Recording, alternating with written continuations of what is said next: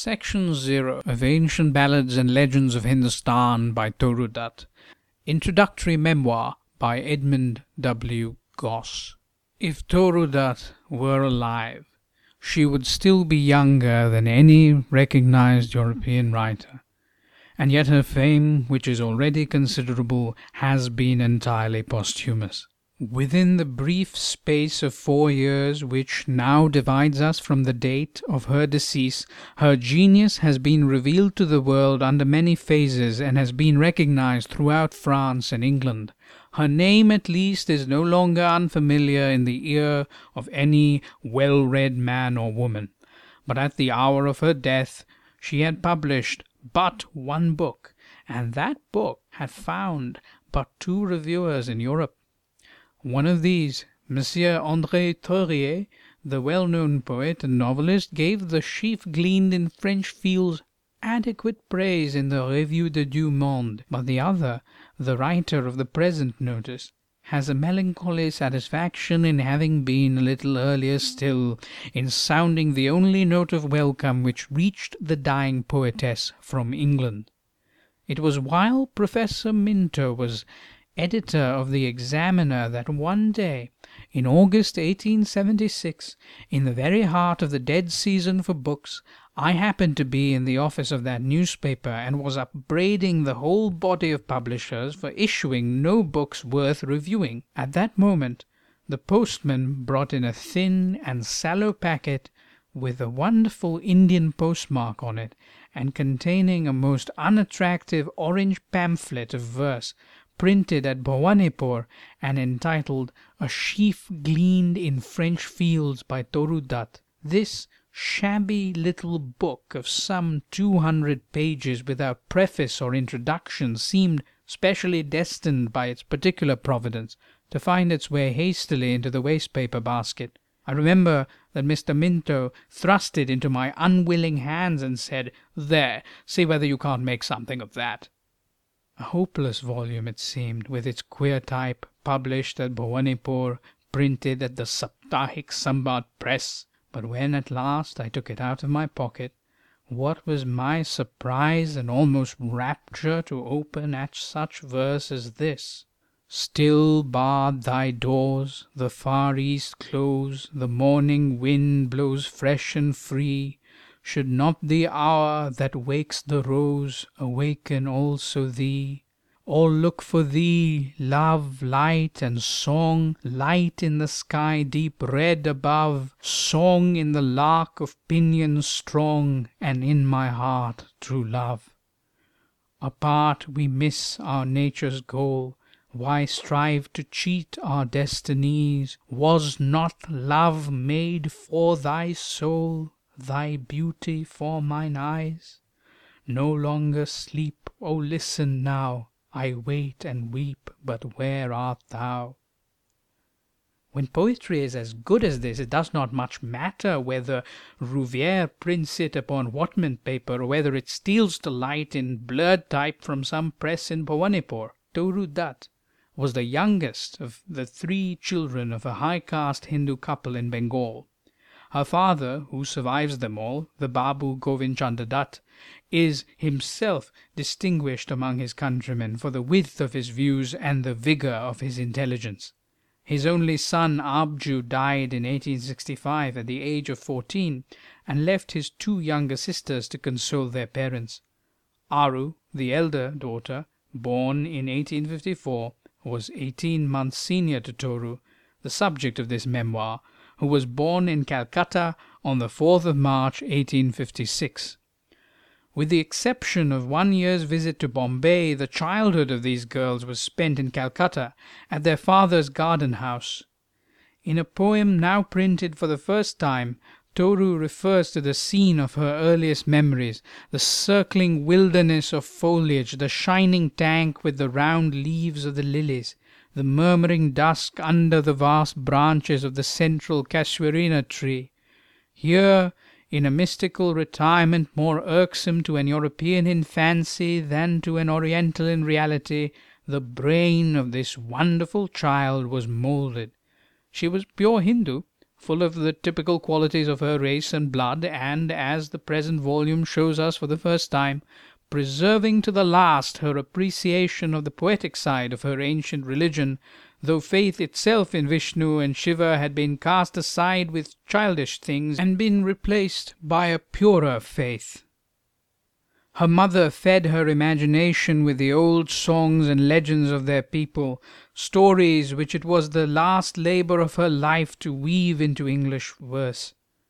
But it would seem that the marvellous faculties of Toru's mind still slumbered, when, in her thirteenth year, her father decided to take his daughters to Europe to learn English and French.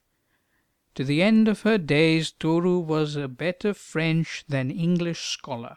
She loved France best, she knew its literature best, she wrote its language with more perfect elegance. The Dutts arrived in Europe at the close of 1869, and the girls went to school for the first and last time at a French pension.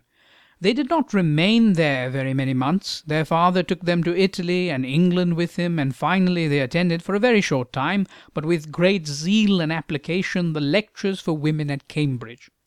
In November 1873 they went back again to Bengal, and the four remaining years of Toru's life were spent in the old garden house at Calcutta in a feverish dream of intellectual effort and imaginative production.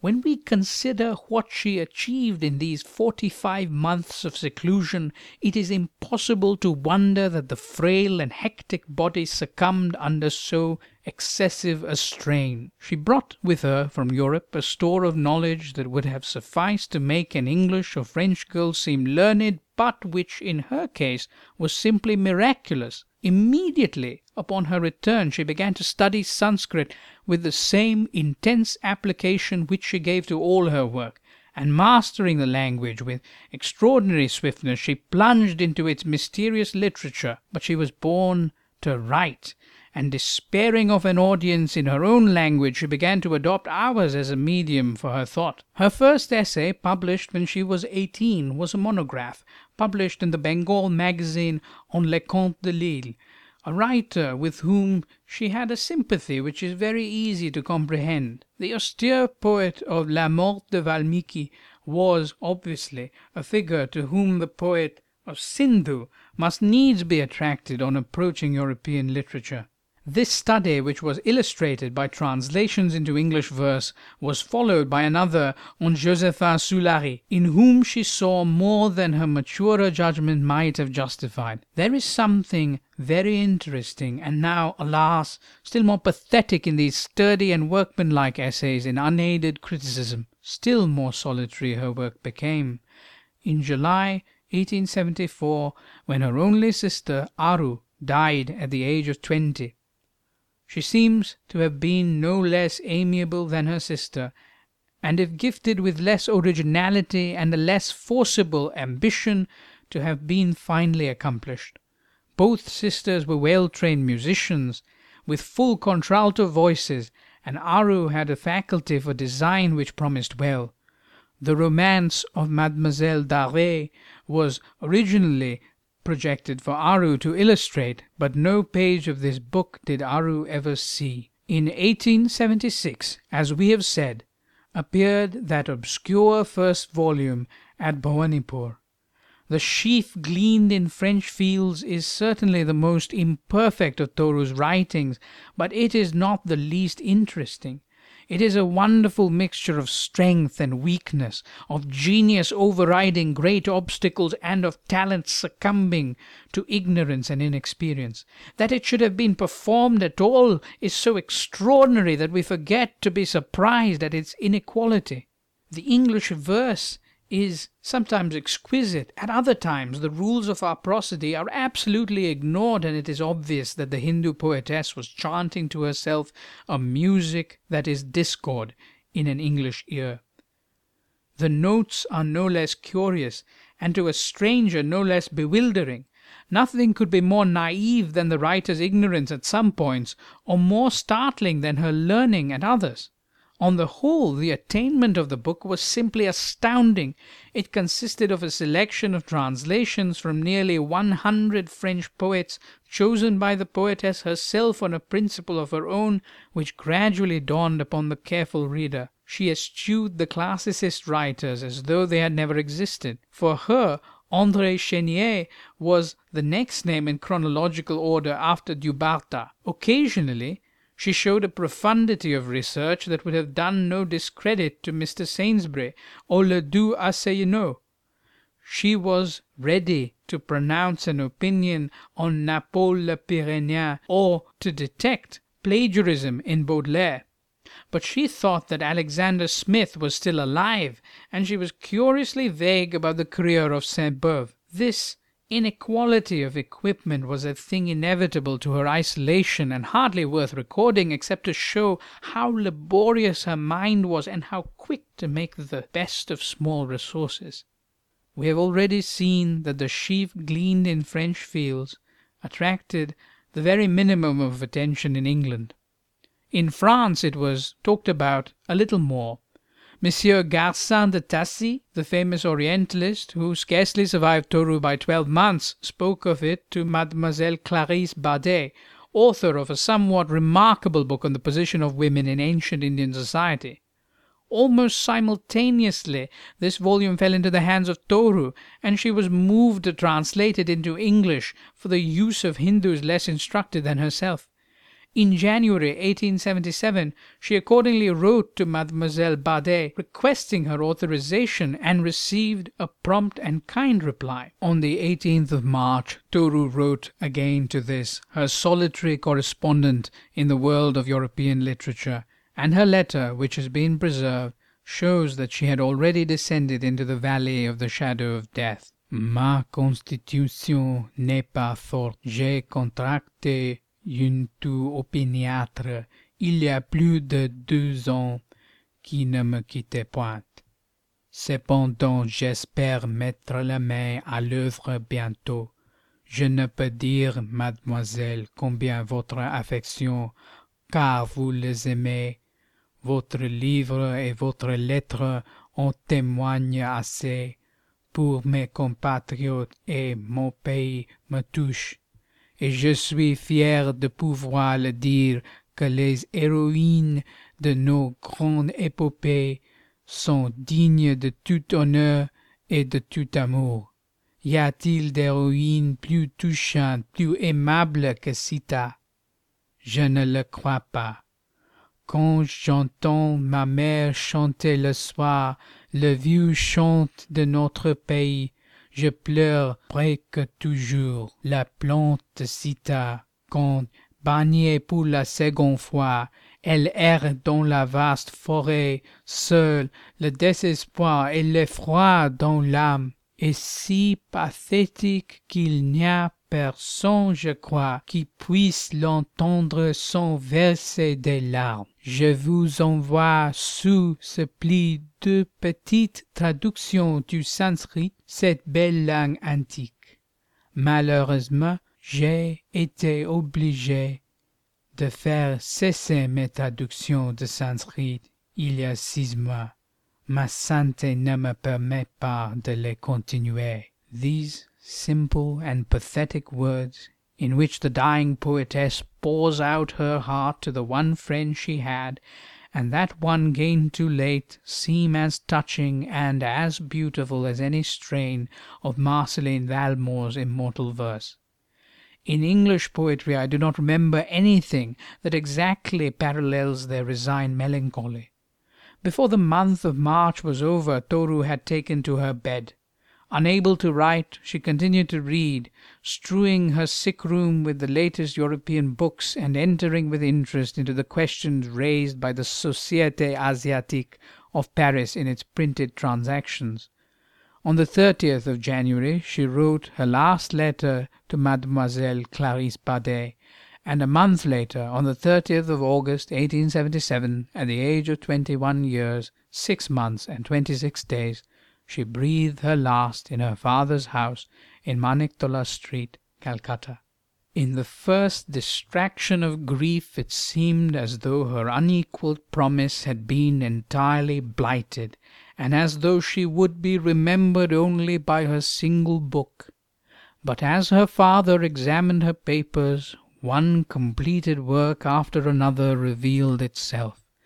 First, a selection from the sonnets of the Comte de Grammont, translated into English, turned up, and was printed in a Calcutta magazine. Then some fragments of an English story, which were printed in another Calcutta magazine. Much more important, however, than any of these was a complete romance, written in French, being the identical story for which her sister Aru had proposed to make the illustrations. In the meantime, Toru was no sooner dead than she began to be famous.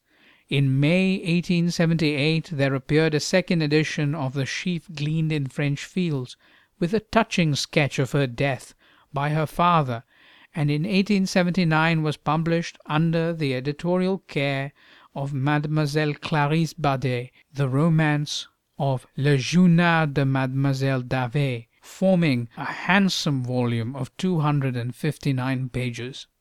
This book, begun, as it appears, before the family returned from Europe, and finished nobody knows when, is an attempt to describe scenes from modern French society, but it is less interesting as an experiment of the fancy than as a revelation of the mind of a young Hindu woman of genius. The story is simple, clearly told, and interesting. The studies of character have nothing French about them, but they are full of vigor and originality. The description of the hero is most characteristically Indian. Il est beau, en effet, sa taille est haute, mais quelques-uns la trouveraient mince. Sa chevelure noire est bouclée et tombe jusqu'à la nuque. Ses yeux noirs sont profonds et bien fondus.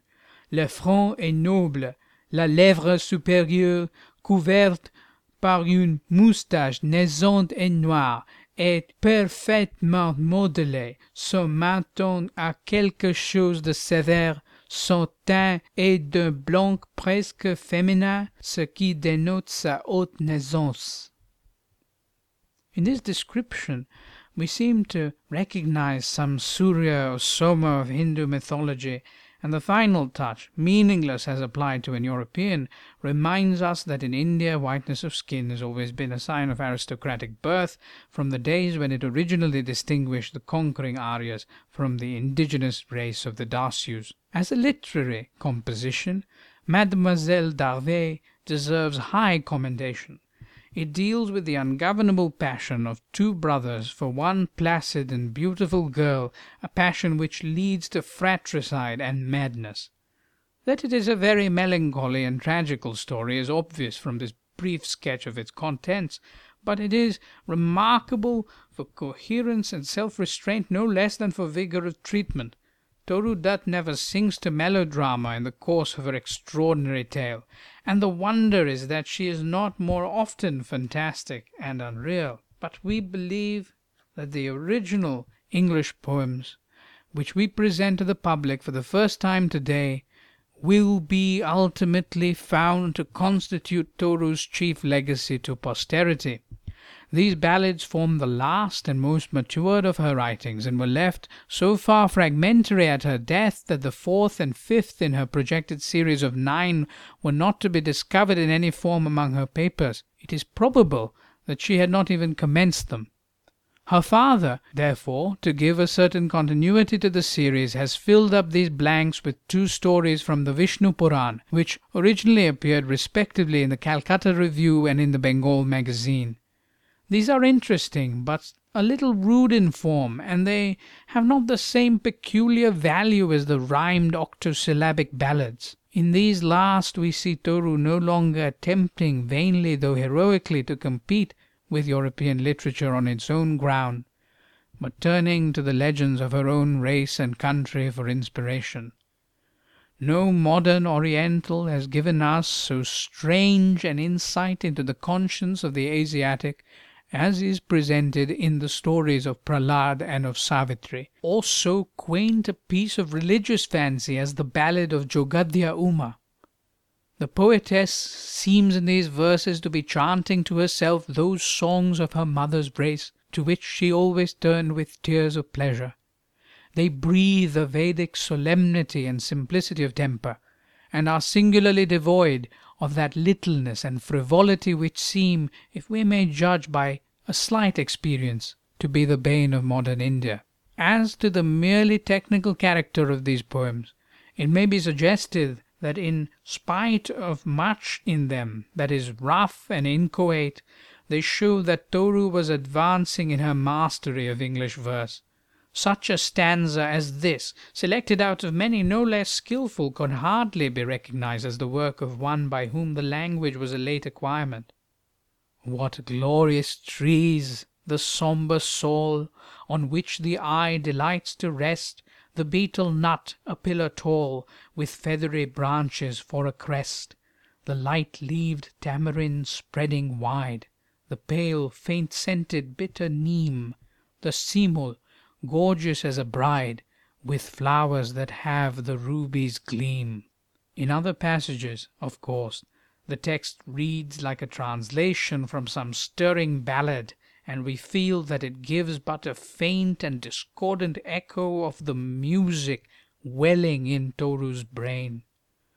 For it must frankly be confessed that in the brief May-day of her existence she had not time to master our language as Blanco White did, or as Chamisso mastered German.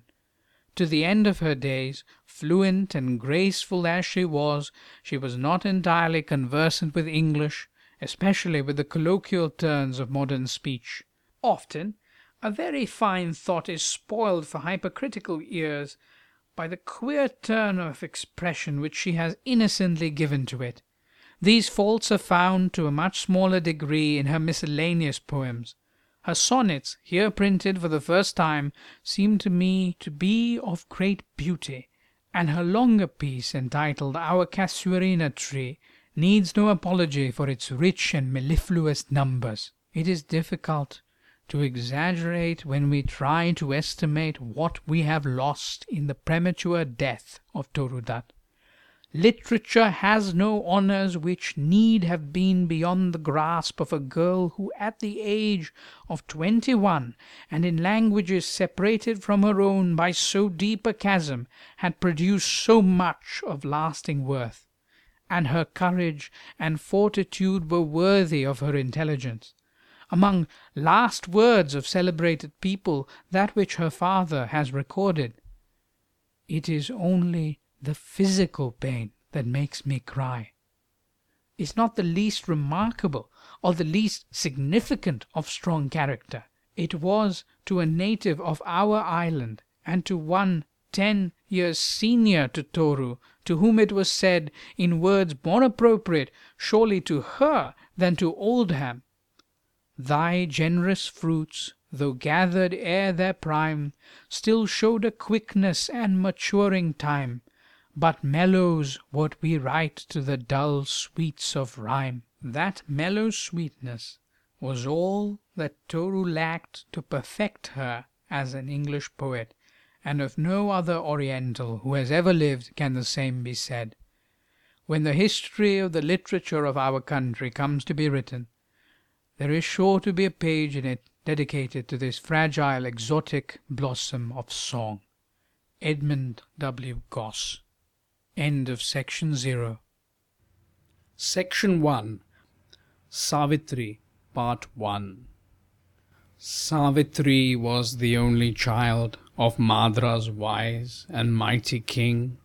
Stern warriors, when they saw her, smiled, as mountains smile to see the spring fair as a lotus when the moon kisses its opening petals red after sweet showers in sultry June. With happier heart and lighter tread, chance strangers having met her passed, and often would they turn the head, a lingering second look to cast, and bless the vision ere it fled. What was her own peculiar charm? The soft black eyes, the raven hair, the curving neck, the rounded arm, all these are common everywhere.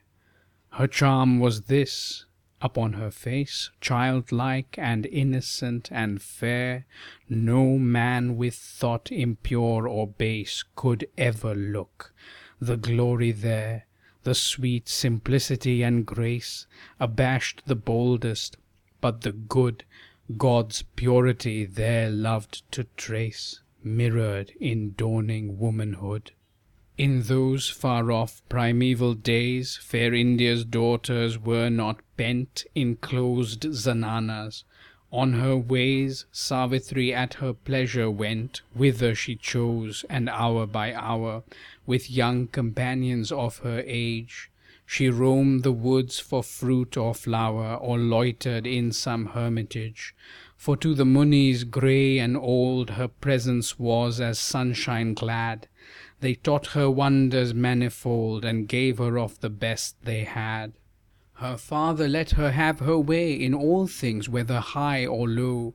He feared no harm, he knew no ill Could touch a nature pure as snow.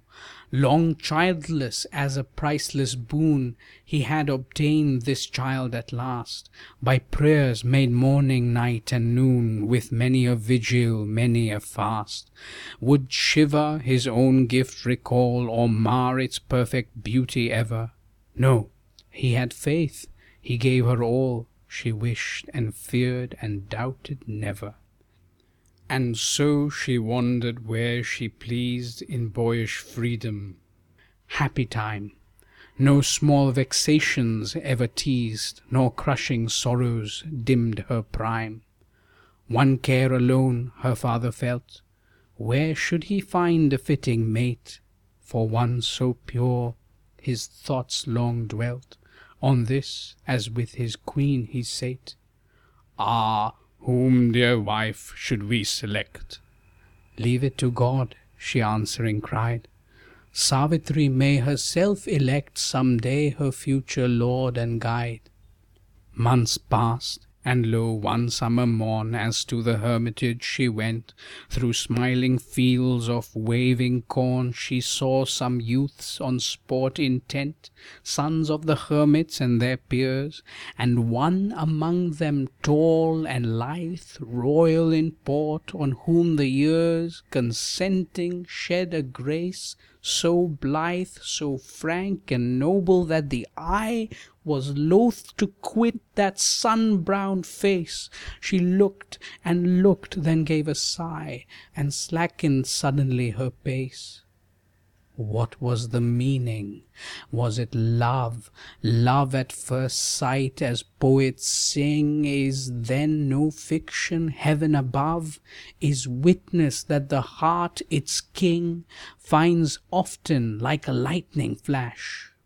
We play, we jest, we have no care, When hark a step, there comes no crash, But life or silent slow despair.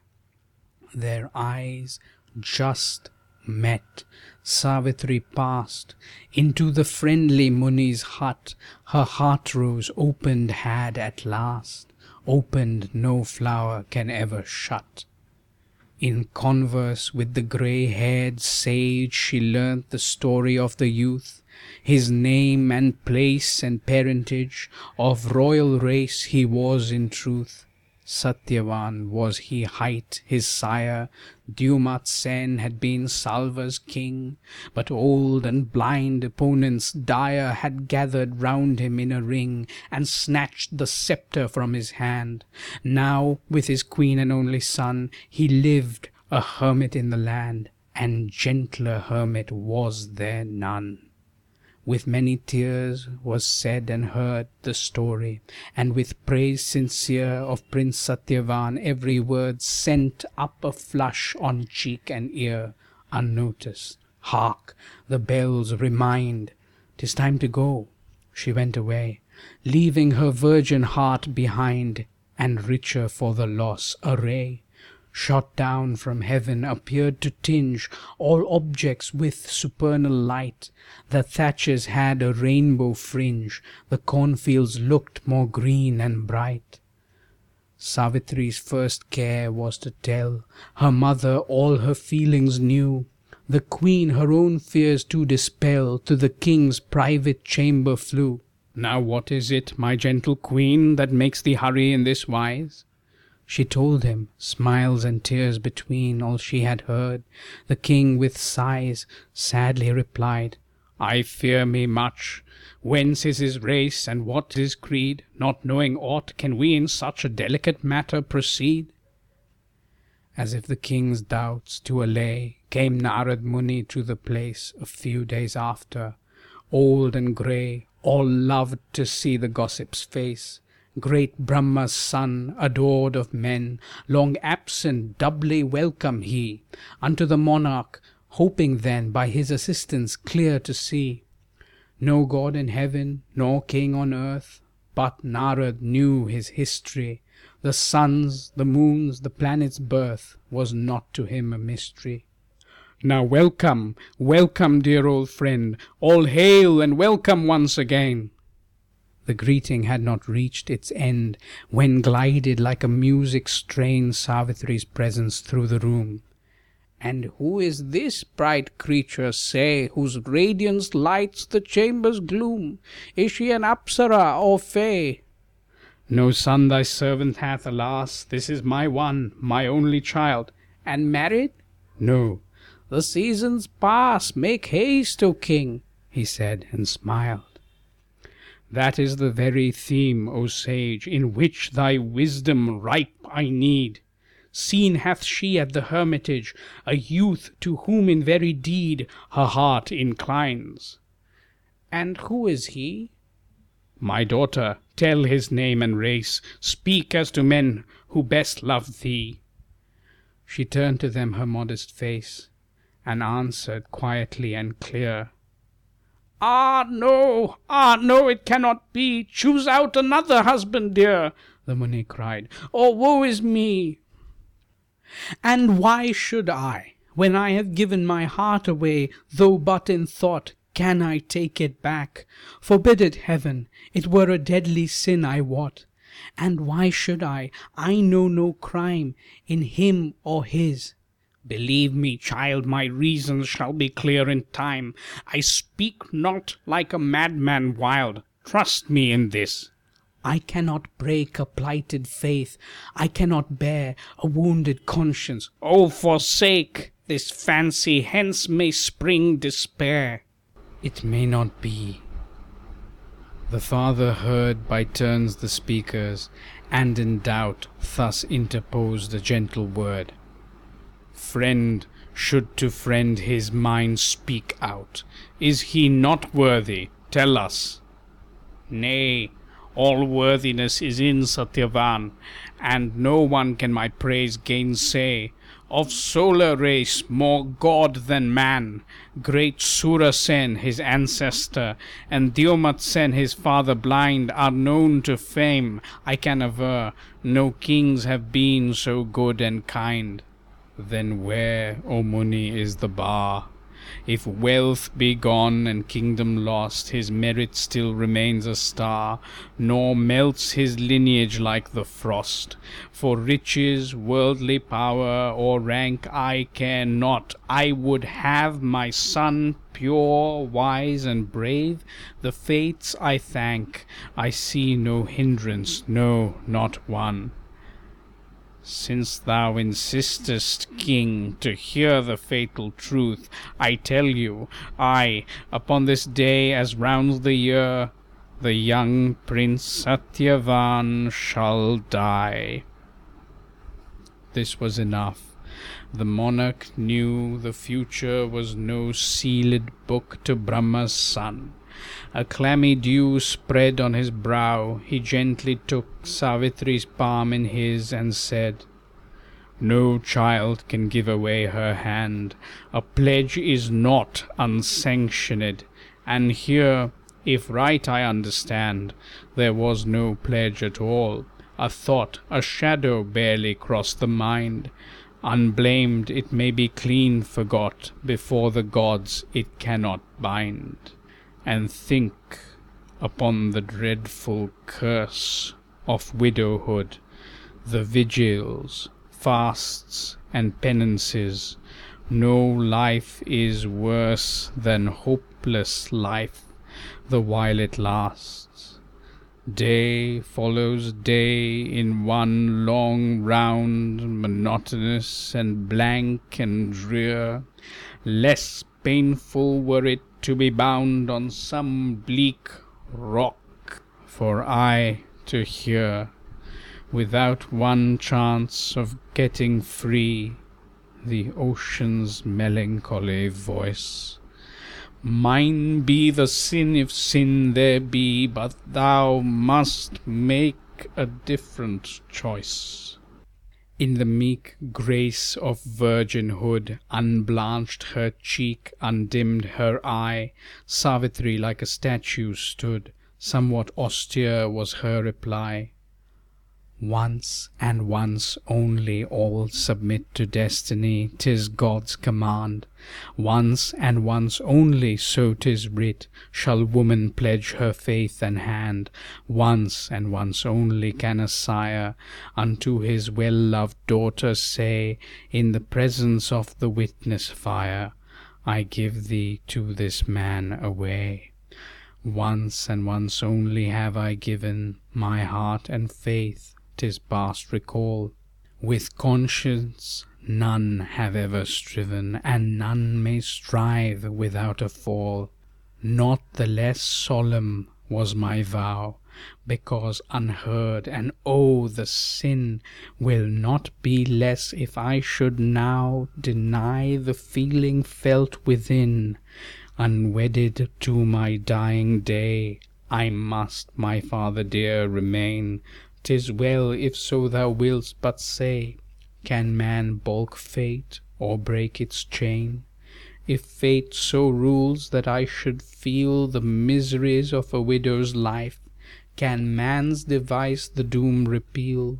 Unequal seems to be a strife Between humanity and fate. None have on earth what they desire, Death comes to all, or soon or late, And peace is but a wandering fire, expediency leads wild astray. The right must be our guiding star, duty our watchword, come what may. Judge for me, friends, as wiser far, she said, and meekly looked to both. The father, though he patient heard, to give the sanction still seemed loath, but Narad Muni took the word. Bless thee, my child, 'tis not for us To question the Almighty will, Though cloud on cloud loom ominous, In gentle rain they may distil. At this the monarch, Be it so, I sanction what my friend approves. All praise to him whom praise we owe. My child shall wed the youth she loves. End of section one. Savitri Great joy in Madra, blow the shell, The marriage over to declare, And now to forest shades where dwell The hermits wend the wedded pair. The doors of every house are hung With gay festoons of leaves and flowers, And blazing banners broad are flung, And trumpets blown from castle towers. Slow the procession makes its ground Along the crowded city street, And blessings in a storm of sound At every step the couple greet. Past all the houses, past the wall, Past gardens gay and hedgerows trim, Past fields where sinuous brooklets small With molten silver to the brim Glance in the sun's expiring light, Past frowning hills, past pastures wild, At last arises on the sight Foliage on foliage densely piled, The woods primeval where reside The holy hermits. Henceforth here Must live the fair and gentle bride. But this thought brought with it no fear. Fear! Will her husband buy her still? Or weariness, where all was new? Hark! what a welcome from the hill! There gathered are a hermit's few. Screaming the peacocks upward soar. Wondering the timid wild deer gaze, And from Briarean fig trees hoar Look down the monkeys in amaze As the procession moves along. And now, behold, the bridegroom's sire With joy comes forth amid the throng. What reverence his looks inspire! Blind, with his partner by his side, For them it was a hallowed time, Warmly they greet the modest bride, With her dark eyes and front sublime. One only grief they feel Shall she, who dwelt in palace halls before, Dwell in their huts beneath the tree? Would not their hard life press her sore, The manual labour, and the want Of comforts that her rank became? Valkala robes, meals poor and scant, All undermine the fragile frame. To see the bride the hermits' wives And daughters gathered to the huts, Women of pure and saintly lives, And there, beneath the betel nuts, Tall trees like pillars, they admire Her beauty, and congratulate The parents that their hearts' desire Had thus accorded been by fate, And Satyavan, their son, had found In exile lone a fitting mate. And gossips add, good signs abound, Prosperity shall on her wait. Good signs in features, limbs, and eyes, That old experience can discern, Good signs on earth and in the skies, That it could read at every turn. And now with rice and gold all bless The bride and bridegroom, and they go Happy in others' happiness, Each to her home beneath the glow Of the late risen moon that lines With silver all the ghost like trees, Sal's tamarisks and South Sea pines, And palms whose plumes wave in the breeze. False was the fear the parents felt. Savitri liked her new life much, Though in a lowly home she dwelt. Her conduct as a wife was such As to illumine all the place. She sickened not, nor sighed, nor pined, But with simplicity and grace Discharged each household duty kind, Strong in all manual work, and strong To comfort, cherish, help and pray. The hours passed peacefully along, And rippling bright, day followed day. At morn Satyavan to the wood Early repaired, and gathered flowers And fruits in its wild solitude fuel, till advancing hours Apprised him that his frugal meal Awaited him. Ah, happy time! Savitri, who with fervid zeal Had said her orisons sublime, And fed the Brahmins and the birds, Now ministered Arcadian love With tender smiles and honeyed words. All bliss of earth thou art above. And yet there was a spectre grim, A skeleton in Savitri's heart, Looming in shadow somewhat dim, But which would never thence depart. It was that fatal, fatal speech Of Narad Muni, as the days Slipped smoothly past, each after each.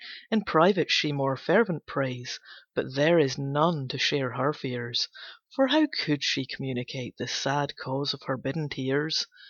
The doom approached, the fatal date. No help from man, well, be it so, No sympathy, it matters not, God can avert the heavy blow. He answers worship, thus she thought, And so her prayers by day and night Like incense rose unto the throne, Nor did she vow neglect, or rite The Veds enjoin, or helpful own. Upon the fourteenth of the moon, As nearer came the time of dread, In Joysti, that is, May or June, She vowed her vows, and Brahmins fed. And now she counted e'en the hours, As to eternity they passed. O'er the head the dark cloud darker lowers. The year is rounding full at last. To day, to day, with doleful sound The words seemed in her ear to ring. "O breaking heart, thy pain profound Thy husband knows not, nor the king, Exiled and blind, nor yet the queen, But one knows in his place above. To day, to day, it will be seen Which shall be the victor, death or love." Incessant in her prayers from morn, The noon is safely tided. Then A gleam of faint, faint hope is born. But the heart fluttered like a wren That sees the shadow of the hawk Sail on, and trembles in affright, Lest a down rushing swoop should mock Its fortune, and o'erwhelm it quite. The afternoon has come and gone, And brought no change. Should she rejoice? The gentle evening's shades come on, When hark! she hears her husband's voice. "The twilight is most beautiful, Mother, to gather fruit I go, And fuel, for the air is cool. Expect me in an hour or so. The night, my child, draws on apace." The mother's voice was heard to say, "The forest paths are hard to trace In darkness, till the morrow stay." Not hard for me, who can discern The forest paths in any hour. Blindfold I could with ease return, And day has not yet lost its power. "He goes then," thought Savitri. Thus with unseen bands Fate draws us on Unto the place appointed us. We feel no outward force, and on We go, to marriage or to death, At a determined time and place. We are her playthings, with her breath She blows us where she lists in space. What is my duty? It is clear. My husband I must follow, so, While he collects his forest gear, Let me permission get to go. His sire she seeks, the blind old king, And asks from him permission straight. "My daughter, Night with ebon wing Hovers above, the hour is late. My son is active, brave, and strong, Conversant with the woods, he knows Each path, methinks it would be wrong For thee to venture where he goes, Weak and defenceless as thou art, At such a time. If thou wert near Thou might embarrass him, dear heart. Alone, he would not have to fear." So spake the hermit monarch blind. His wife, too, entering in, expressed The self same thoughts in words as kind, And begged Savitri hard to rest. "Thy recent fasts and vigils, child, Make thee unfit to undertake This journey to the forest wild." But nothing could her purpose shake. She urged the nature of her vows, Required her now the rites were done To follow where her loving spouse Might e'en a chance of danger run. "Go then, my child, we give thee leave, But with thy husband quick return, Before the flickering shades of eve Deepen to night and planets burn, And forest paths become obscure Lit only by their doubtful rays. The gods who guard all women pure Bless thee, and keep thee in thy ways, And safely bring thee and thy lord." On this she left and swiftly ran, Where with his saw in lieu of sword And basket plodded Satyavan.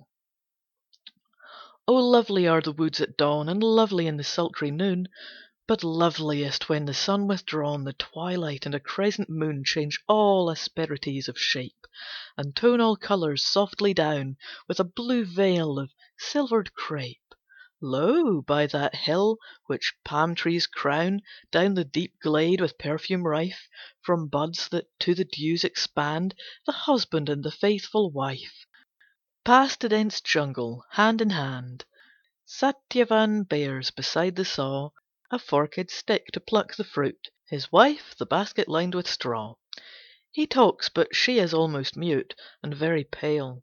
The minutes pass. The basket has no further space. Now on the fruits the flowers mass, That with their red flush all place. While twilight lingers, then for wood He saws the branches of the trees. The noise, heard in solitude, Grates on its soft, low harmonies. And all the while one dreadful thought Haunted Savitri's anxious mind, Which would have fain its stress forgot. It came as chainless as the wind. Oft and again, thus on the spot Marked with his heart blood, oft comes back The murdered man to see the clot. Death's final blow, the fatal rack Of every hope. Whence will it fall? For fall, by Narad's word, it must, Persistent rising to appal. This thought its horrid presence thrust. Sudden the noise is hushed. A pause. Satyavan lets the weapon drop. Too well Savitri knows the cause. He feels not well. The work must stop. A pain is in his head, a pain As if he felt the cobra's fangs. He tries to look around, in vain. A mist before his vision hangs. The trees whirl dizzily around In a fantastic fashion wild. His throat and chest seem iron bound. He staggers like a sleepy child.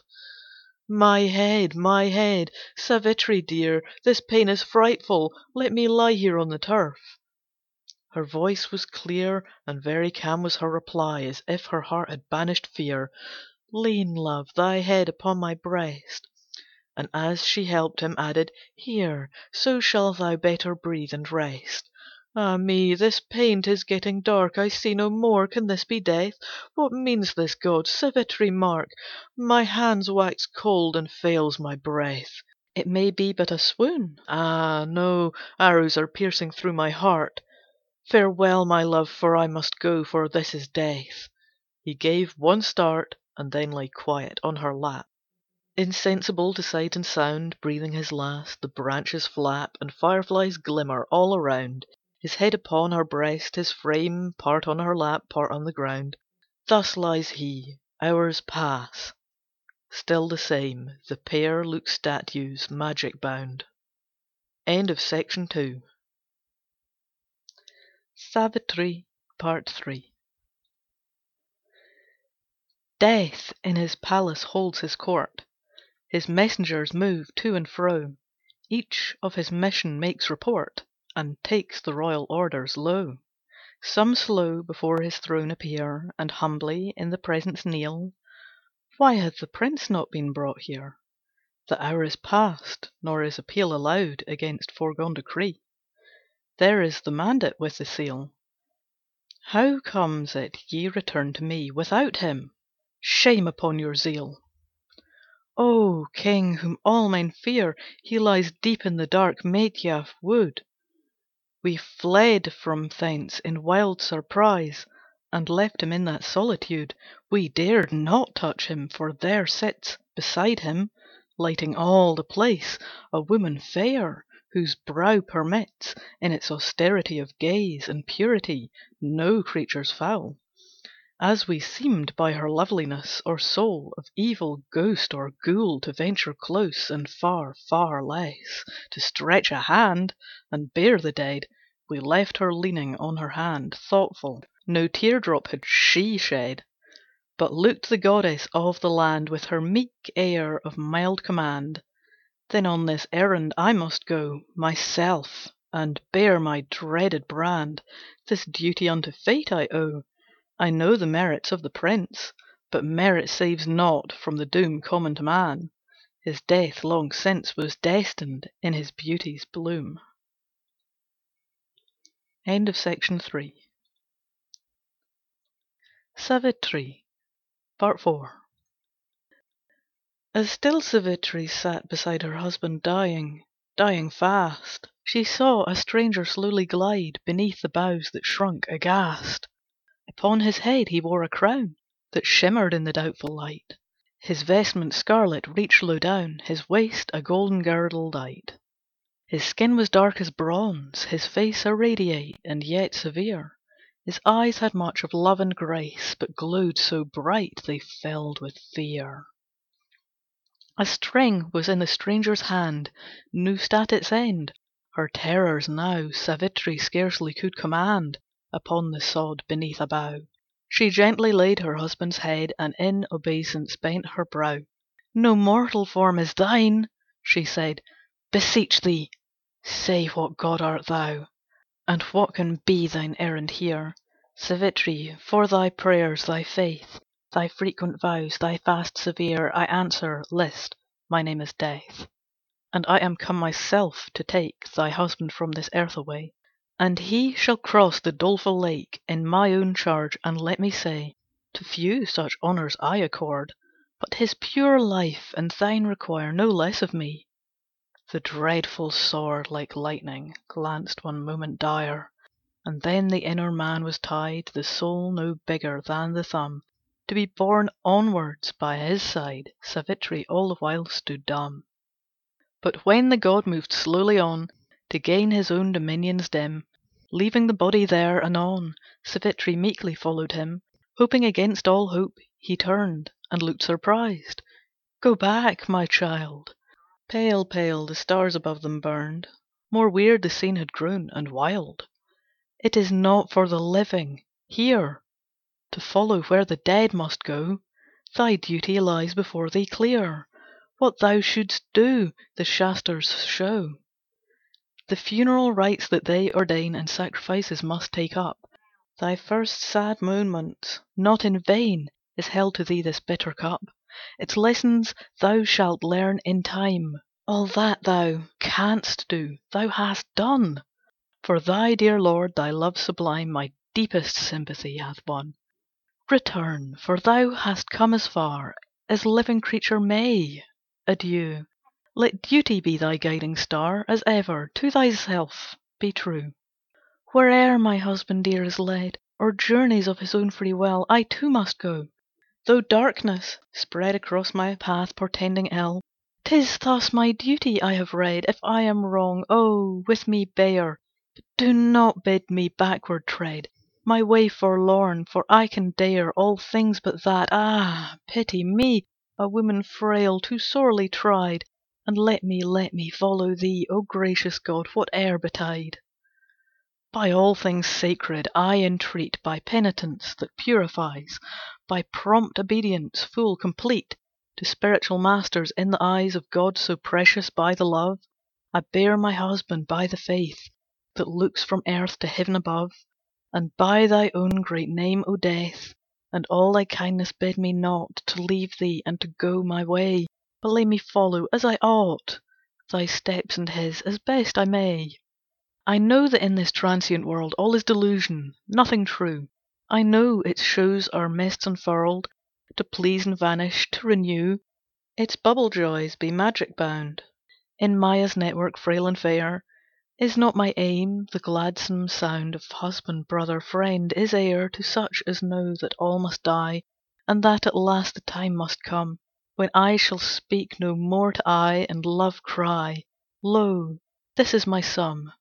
I know in such a world as this No one can gain his heart's desire, Or pass the years in perfect bliss. Like gold we must be tried by fire, And each shall suffer as he acts And thinks, his own sad burden bear. No friends can help, his sins are facts That nothing can annul or square, And he must bear their consequence. Can I my husband save by rites? Ah, no, that were a vain pretence, Justice eternal strict requites. He for his deeds shall get his due, And I for mine. Thus here each soul Is its own friend if it pursue The right, and run straight for the goal, But its own worst and direst foe If it chooses evil, and in tracks Forbidden for its pleasure go. Who knows not this true wisdom lacks? Virtue should be the turn and end Of every life, all else is vain. Duty should be its dearest friend, If higher life it would attain. So sweet thy words ring on mine ear, Gentle Savitri, that I fain Would give some sign to make it clear Thou hast not prayed to me in vain. Satyavan's life I may not grant, Nor take before its term thy life, But I am not all adamant, I feel for thee, thou faithful wife. Ask thou what else, and let it be Some good thing for thyself or thine, And I shall give it, child, to thee, If any power on earth be mine. Well be it so. My husband's sire Hath lost his sight and fair domain. Give to his eyes their former fire, And place him on his throne again. It shall be done. Go back, my child. The hour wears late, the wind feels cold, The path becomes more weird and wild. Thy feet are torn, there's blood, behold! Thou feelest faint from weariness. Oh, try to follow me no more. Go home, and with thy presence bless Those who thine absence there deplore. No weariness, O Death, I feel, And how should I, when by the side Of Satyavan, in woe and weal To be a helpmate swears the bride? This is my place, by solemn oath. Wherever thou conductest him, I too must go, to keep my troth.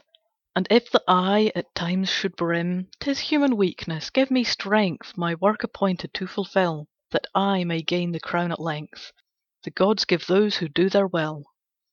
The power of goodness is so great, We pray to feel its influence Forever on us. It is late, And the strange landscape awes my senses, But I would fain with thee go on, And hear thy voice so true and kind. The false lights that on objects shone Have vanished, and no longer blind, Thanks to thy simple presence. Now I feel a fresher air around, And see the glory of that brow with flashing rubies, fitly crowned. Men call thee Yama, conqueror, Because it is against their will They follow thee, and they abhor The truth which thou wouldst aye instil.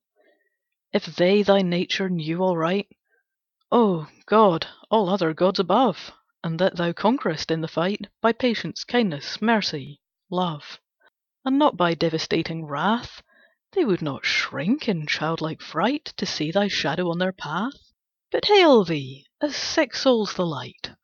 Thy words, Savitri, greet mine ear As sweet as founts that murmur low To one who in the deserts drear With parched tongue moves faint and slow.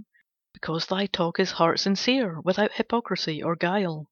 Demand another boon, my dear, But not of those forbade erewhile, And I shall grant it, ere we part. Lo, the stars pale, the way is long, Receive thy boon, and homeward start, For ah, poor child, thou art not strong. Another boon! My sire the king, beside myself, Hath children none, oh grant That from his stock may spring a hundred boughs. It shall be done.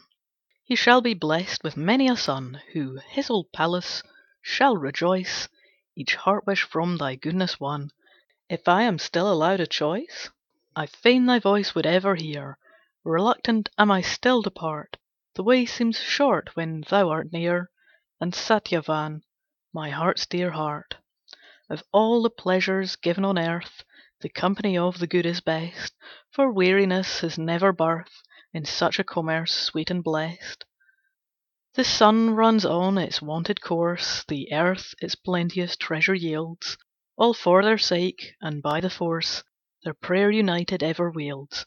Oh let me, let me ever dwell Amidst the good, where'er it be, Whether in low hermit cell, Or in some spot beyond the sea.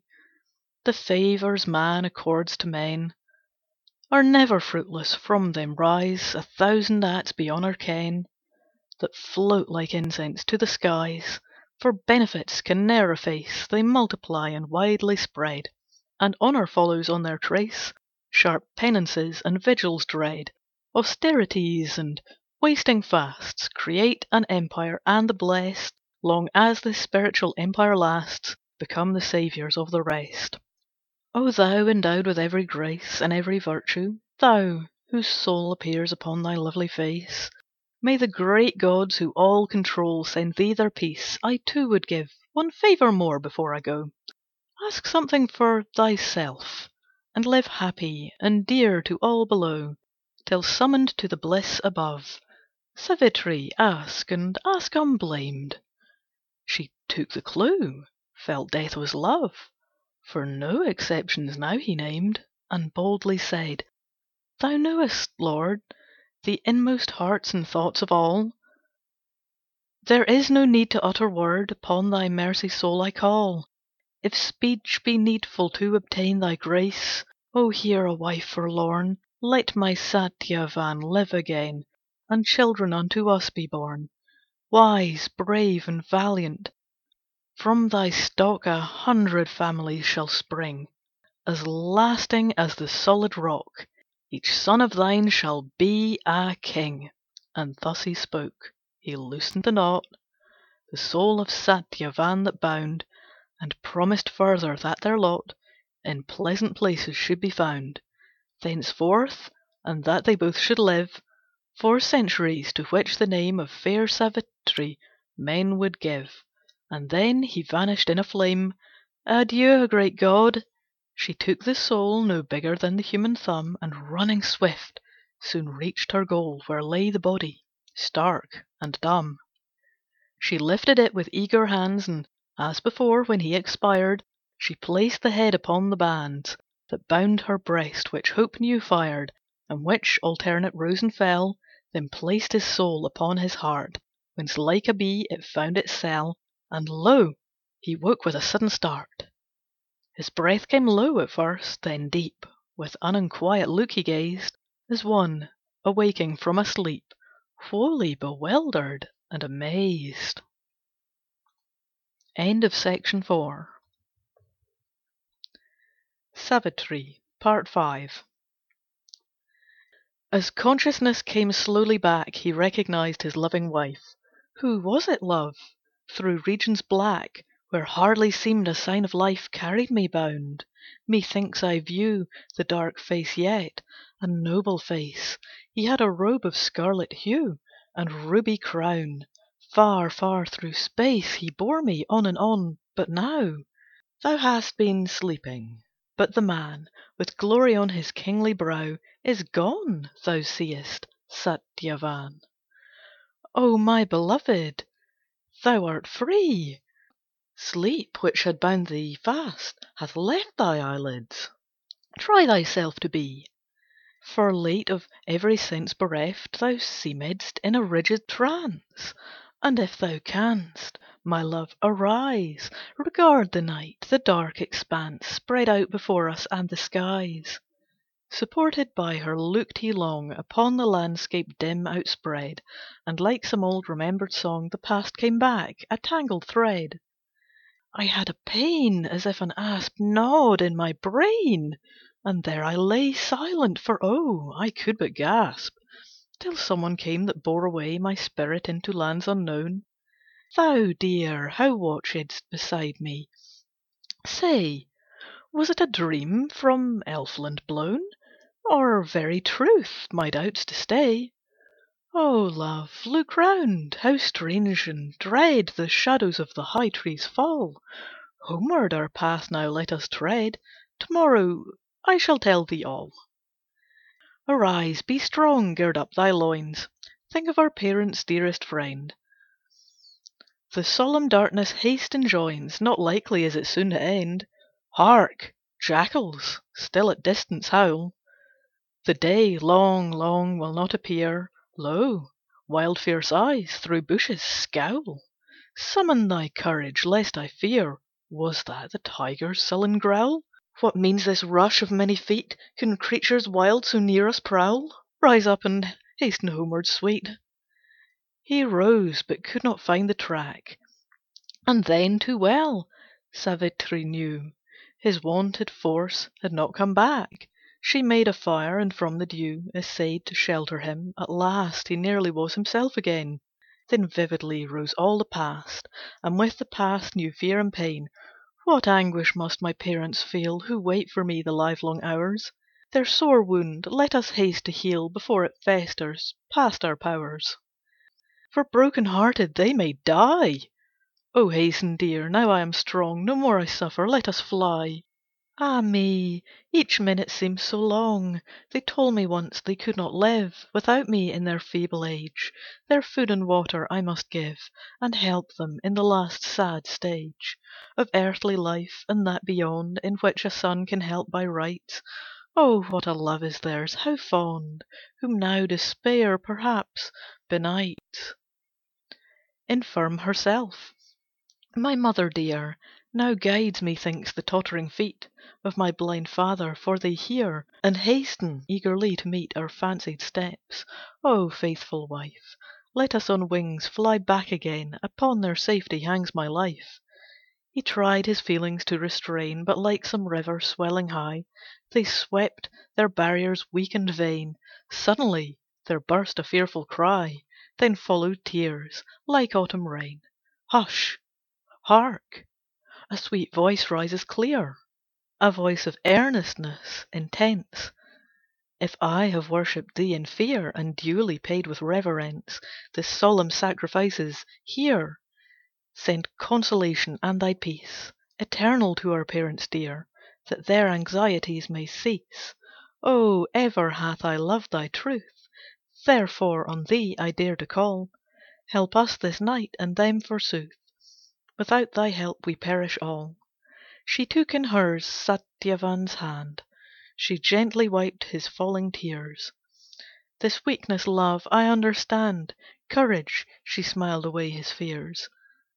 Now we shall go, for thou art strong. She helped him rise up by her side, And led him like a child along. He wistfully the basket eyed, Laden with fruit and flowers. Not now. To morrow we shall fetch it hence. And so she hung it on a bough. I'll bear thy saw for our defence. In one fair hand the saw she took, The other, with a charming grace, She twined around him, and her look She turned upwards to his face. Thus aiding him, she felt anew His bosom beat against her own, More firm his step, more clear his view, More self possessed his words and tone Became, as swift the minutes passed, And now the pathway he discerns. And 'neath the trees they hurry fast, For hope's fair light before them burns. Under the faint beams of the stars How beautiful appeared the flowers, Light scarlet, flecked with golden bars Of the palasas in the bowers That Nature there herself had made Without the aid of man.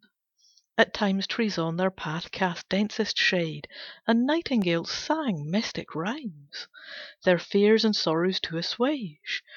Where two paths met, the north they chose As leading to the hermitage, And soon before them dim it rose. Here let us end, for all may guess The blind old king received his sight, And ruled again with gentleness The country that was his by right. And that Savitri's royal sire Was blessed with many sons, a race Whom poets praised for martial fire And every peaceful gift and grace.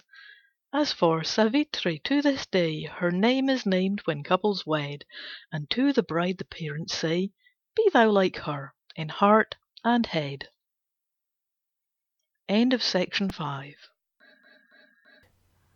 Lakshman Hark, Lakshman, hark, again that cry!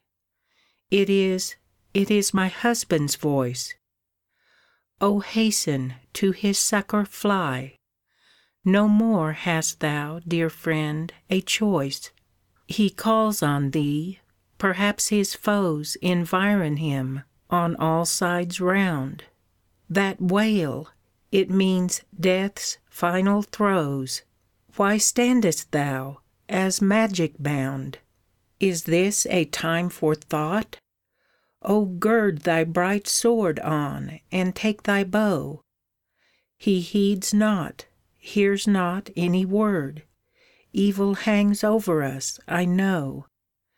Swift in decision, prompt in deed, Brave unto rashness, can this be The man to whom all looked at need?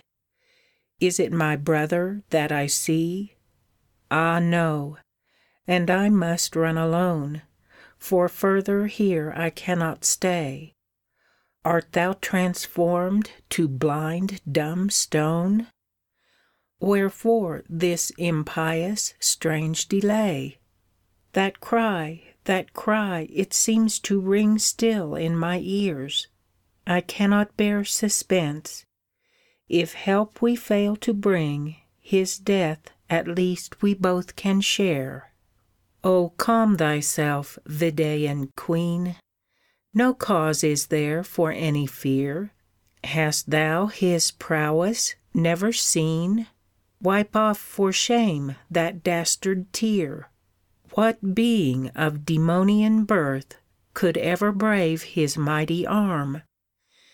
Is there a creature on the earth That dares to work our hero harm? The lion and the grizzly bear Cower when they see his royal look.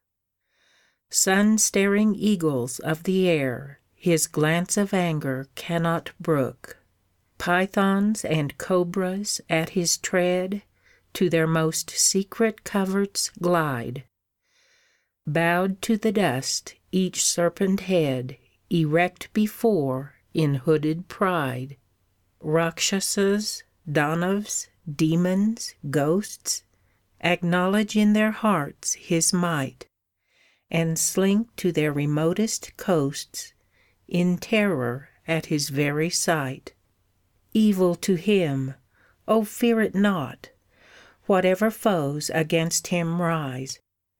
Banish for aye the foolish thought, And be thyself, bold, great, and wise. He called for help. Canst thou believe He like a child would shriek for aid, Or pray for respite or reprieve? Not of such metal is He made. Delusive was that piercing cry, Some trick of magic by the foe. He has a work, he cannot die, Beseech me not from hence to go. For here beside thee as a guard 'Twas he commanded me to stay, And dangers with my life to ward if they should come across thy way. Send me not hence, for in this wood Bands scattered of the giants lurk, Who on their wrongs and vengeance brood, And wait the hour their will to work. O shame! and canst thou make my weal A plea for lingering? Now I know What thou art, Lakshman, and I feel Far better were an open foe. Art thou a coward? I have seen thy bearing in the battle fray, Where flew the death fraught arrows keen; Else had I judged thee so to day, But then thy leader stood beside. Dazzles the cloud when shines the sun, Reft of his radiance, see it glide A shapeless mass of vapors dun. So of thy courage; or if not, the matter is far darker dyed. What makes thee loath to leave this spot? Is there a motive thou wouldst hide? He perishes well, let him die. His wife henceforth shall be mine own. Can that thought deep imbedded lie Within thy heart's most secret zone? Search well and see. One brother takes His kingdom, one would take his wife A fair partition but it makes Me shudder and abhor my life.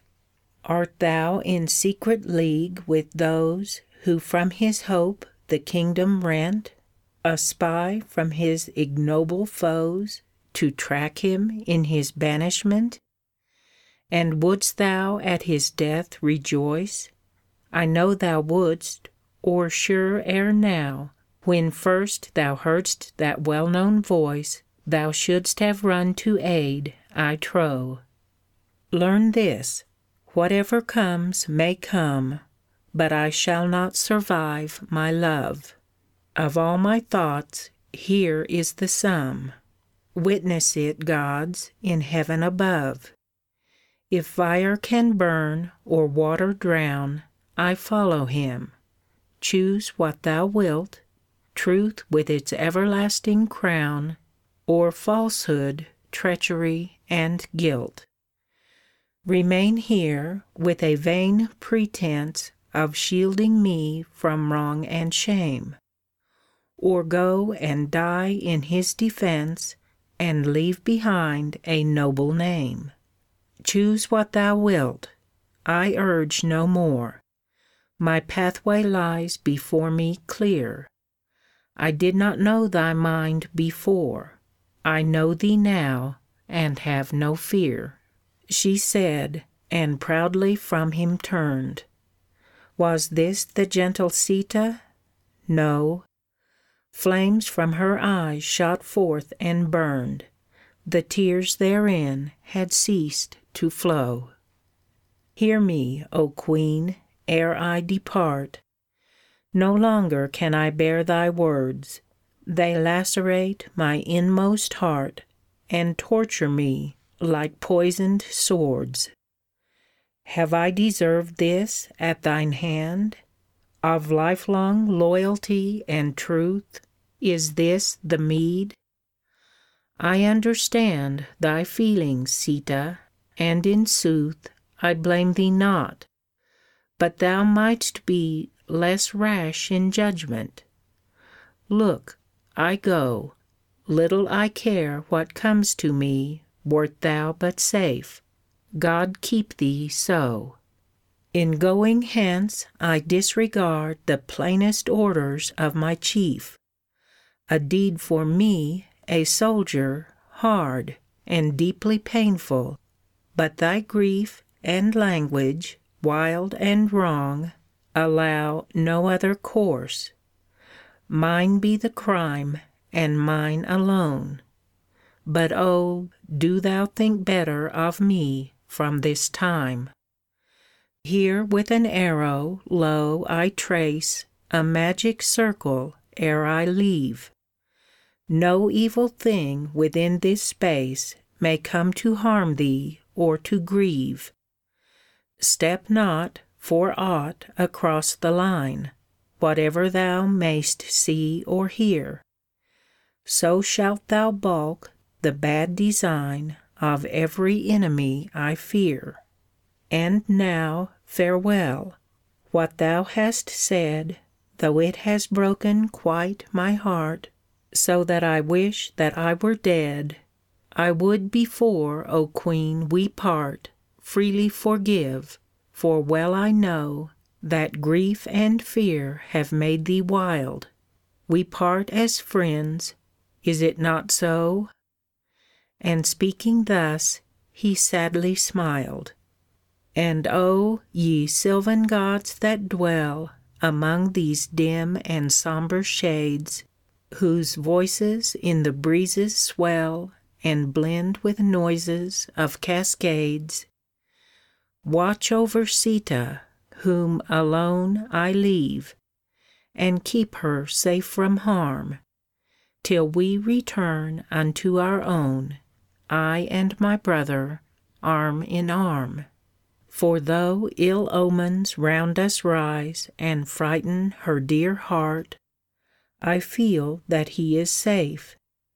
Beneath the skies his equal is not and his heel shall tread all adversaries down, whoever they may chance to be.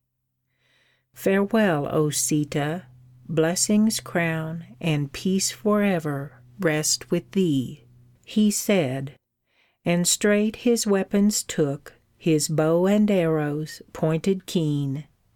Kind, nay, indulgent, was his look no trace of anger there was seen, Only a sorrow dark, that seemed To deepen his resolve to dare All dangers. Hoarse the vulture screamed, As out he strode with dauntless air. End of Section 6 Jogadhya Uma Shell bracelets ho! Shell bracelets ho! Fair maids and matrons, come and buy. Along the road in morning's glow The pedlar raised his wonted cry. The road ran straight, a red, red line, To Khirogram, for cream renowned, Through pasture meadows where the kine In knee deep grass stood magic bound, And half awake involved in mist That floated in dun coils profound. Till by the sudden sunbeams kissed Rich rainbow hues broke all around. Shell bracelets ho! Shell bracelets ho! The roadside trees still dripped with dew And hung their blossoms like a show. Who heard the cry? 'Twas but a few, A ragged herd boy here and there With his long stick and naked feet, A ploughman wending to his care The field from which he hopes the wheat. An early traveller hurrying fast To the next town, an urchin slow Bound for the school. These heard and passed, Unheeding all. Shell bracelets ho! Pellucid spread, a lake like tank Beside the road, now lonelier still. High on three sides arose the bank, Which fruit trees shadowed at their will. Upon the fourth side was the ghat, With its broad stairs of marble white. And at the entrance arch there sat, Full face against the morning light, A fair young woman with large eyes And dark hair falling to her zone. She heard the pedlar's cry arise, And eager seemed his ware to own. Shell bracelets ho! See, maiden, see The rich enamel, sunbeam kissed. Happy, oh happy, shalt thou be, Let them but clasp that slender wrist. These bracelets are a mighty charm, They keep a lover ever true, And widowhood avert, and harm. Buy them, and thou shalt never rue. Just try them on. She stretched her hand. Oh, what a nice and lovely fit! No fairer hand in all the land, And lo! the bracelet matches it. Dazzled the pedlar on her gazed, Till came the shadow of a fear. While she the bracelet arm upraised Against the sun to view more clear. Oh, she was lovely, but her look Had something of a high command That filled with awe. Aside she shook Intruding curls by breezes fanned And blown across her brows and face, And asked the price, Which when she heard, She nodded, and with quiet grace For payment to her home referred. "And where, O maiden, is thy house?" But no, that wrist ring has a tongue. No maiden art thou, but a spouse, Happy, and rich, and fair, and young. Far otherwise, my lord is poor, And him at home thou shalt not find. Ask for my father at the door, Knock loudly, he is deaf, but kind. Seest thou that lofty gilded spire Above these tufts of foliage green? That is our place, its point of fire Will guide thee o'er the track between. That is the temple spire. Yes, there we live, my father is the priest. The manse is near, a building fair, But lonely, to the temple's east. When thou hast knocked and seen him, say His daughter at Dhammah Ghat Shall bracelets bought from thee to day, And he must pay so much for that. Be sure he will not let thee pass Without the value, and a meal. If he demur or cry, "Alas, No money hath he," then reveal Within the small box marked with streaks Of bright vermilion by the shrine, The key whereof has lain for weeks Untouched. He'll find some coin 'tis mine That will enable him to pay The bracelet's price. Now fare thee well." She spoke, the pedlar went away, Charmed with her voice as by some spell, While she, left lonely there, prepared To plunge into the water pure, And like a rose her beauty bared, From all observance quite secure. Not weak she seemed, nor delicate, Strong was each limb, of flexile grace, And full the bust, the mien elate, Like hers, the goddess of the chase, On Latmos hill. And oh, the face, Framed in its cloud of floating hair, No painter's hand might hope to trace The beauty and the glory there. Well might the pedlar look with awe, For though her eyes were soft, a ray Lit them at times, which kings who saw Would never dare to disobey. Onwards through groves the pedlar sped, Till full in front the sunlit spire Arose before him. Paths which led To gardens trim in gay attire Lay all around, and lo! the manse, Humble but neat, with open door. He paused and blessed the lucky chance That brought his bark to such a shore. Huge straw ricks, log huts full of grain, Sleek cattle, flowers, a tinkling bell, Spoke in a language sweet and plain, Here smiling peace and plenty dwell. Unconsciously he raised his cry, "Shell bracelets, ho!" And at his voice Looked out the priest with eager eye, And made his heart at once rejoice. "Ho, Sankha pedlar! Pass not by, But step thou in, and share the food Just offered on our altar high, If thou art in a hungry mood. Welcome are all to this repast, The rich and poor, the high and low. Come, wash thy feet, and break thy fast, Then on thy journey strengthened go." "Oh, thanks, good priest, observance due, And greetings. May thy name be blest. I came on business, but I knew Here might be had both food and rest Without a charge. For all the poor ten miles around thy sacred shrine Know that thou keepest open door, And praise that generous hand of thine. But let my errand first be told. For bracelets sold to thine this day, So much thou owest me in gold. Hast thou the ready cash to pay?" The bracelets were enamelled, so The price is high. "How? Sold to mine? Who bought them, I should like to know?" "Thy daughter with the large black eyne, Now bathing at the Marble Ghat?" Loud laughed the priest at this reply. "I shall not put up, friend, with that. No daughter in the world have I, An only son is all my stay. Some minx has played a trick, no doubt. But cheer up, let thy heart be gay, Be sure that I shall find her out." "Nay, nay, good father, such a face Could not deceive, I must aver. At all events, she knows thy place, And if my father should demur to pay thee, Thus she said, or cry he has no money, Tell him straight, the box vermilion streaked to try That's near the shrine." "Well, wait, friend, wait. the priest said thoughtful, and he ran, And with the open box came back. "Here is the price exact, my man, No surplus over and no lack." How strange, how strange! Oh blest art thou to have beheld her, touched her hand, Before whom Vishnu's self must bow, and Brahma and his heavenly band. Here have I worshipped her for years, And never seen the vision bright.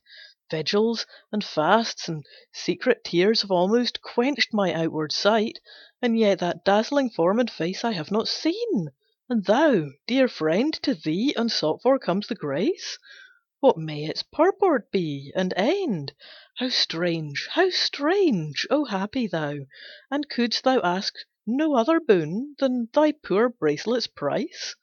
That brow, resplendent as the autumn moon, Must have bewildered thee, I trow, And made thee lose thy senses all. A dim light on the pedlar now began to dawn, And he let fall his bracelet basket in his haste, And backward ran the way he came. What meant the vision, fair and chaste? Whose eyes were they, those eyes of flame? Swift ran the pedlar, as a hind. The old priest followed on his trace. They reached the ghat, but could not find The lady of the noble face. The birds were silent in the wood.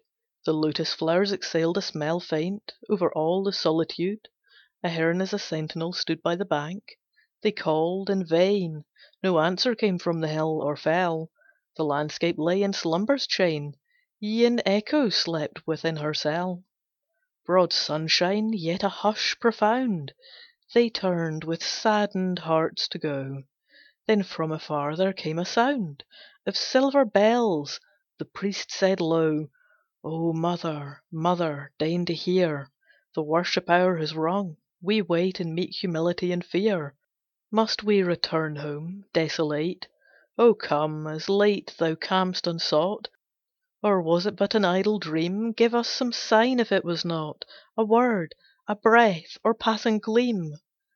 Sudden from out the water sprung A rounded arm, on which they saw, As high the lotus buds among, It rose, the bracelet white with awe. Then a wide ripple tossed and swung The blossoms on that liquid plain, And lo! the arm so young and fair Sank in the waters, down again.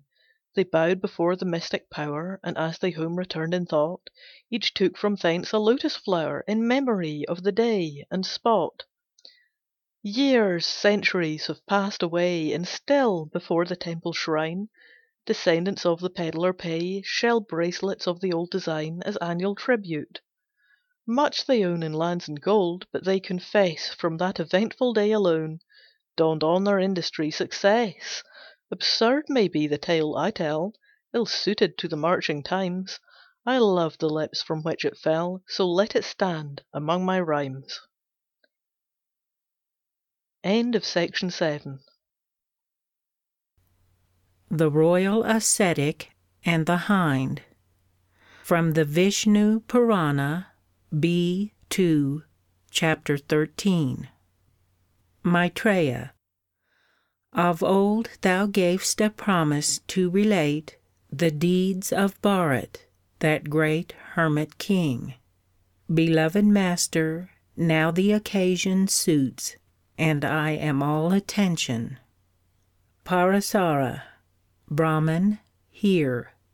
With a mind fixed intently on his gods, Long reigned in Saligram of ancient fame, The mighty monarch of the wide, wide world.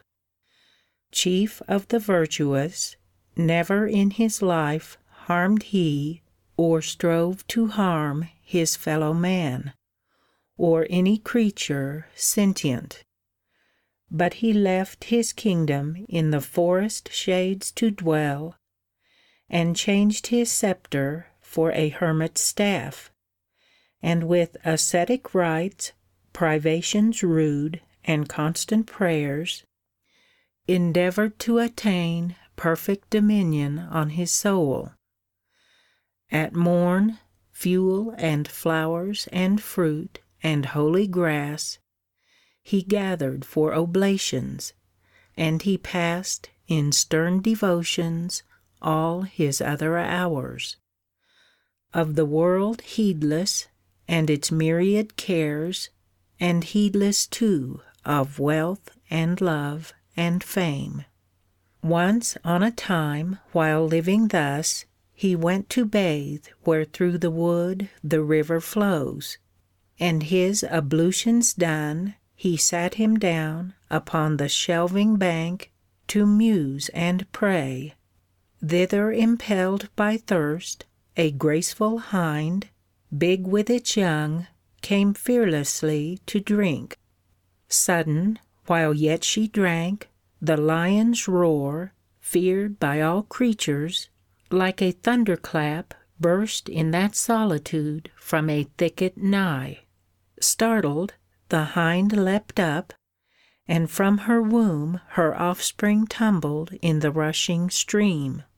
Whelmed by the hissing waves and carried far By the strong current, swoln by recent rain, The tiny thing still struggled for its life, While its poor mother in her fright and pain Fell down upon the bank and breathed her last. Up rose the hermit monarch at the sight, Full of keen anguish. With his pilgrim's staff He drew the new born creature from the wave. 'Twas panting fast, but life was in it still. Now, as he saw its luckless mother dead, He would not leave it in the woods alone, But with the tenderest pity brought it home. There, in his leafy hut, he gave it food, And daily nourished it with patient care, Until it grew in stature and in strength, And to the forest skirts could venture forth In search of sustenance. At early morn thenceforth It used to leave the hermitage, And with the shades of evening come again and in the little courtyard of the hut lie down in peace, unless the tigers fierce, prowling about, compelled it to return earlier at noon. But whether near or far, wandering abroad or resting in its home, the monarch hermit's heart was with it still, bound by affection's ties nor could he think of anything besides this little hind, his nursling.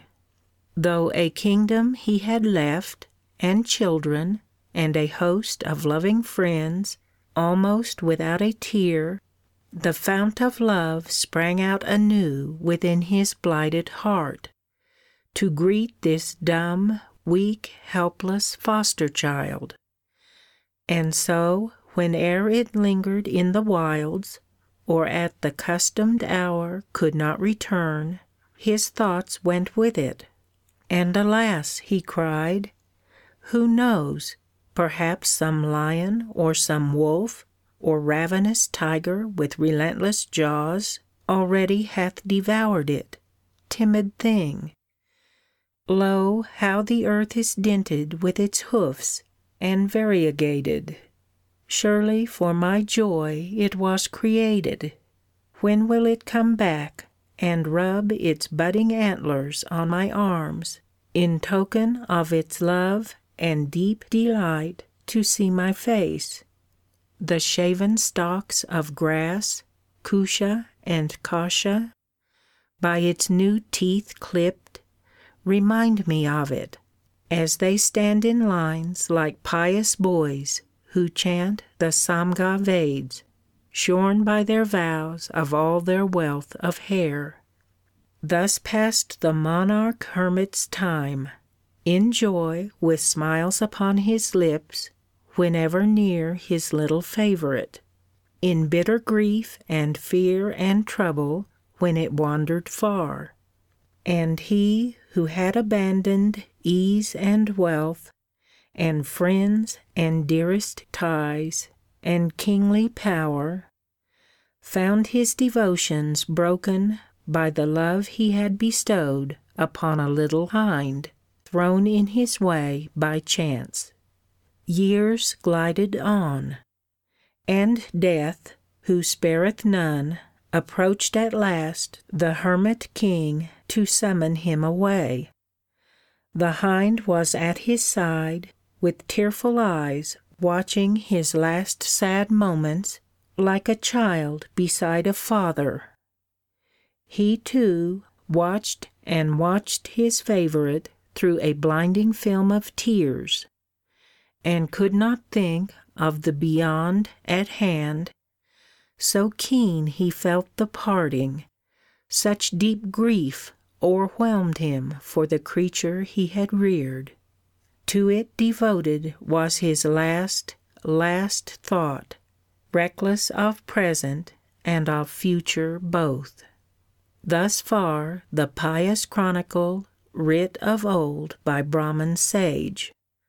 But we, who happier live under the holiest dispensation, know that God is love, and not to be adored by a devotion born of stoic pride, or with ascetic rites, or penance hard, but with a love in character akin to His unselfish, all including love.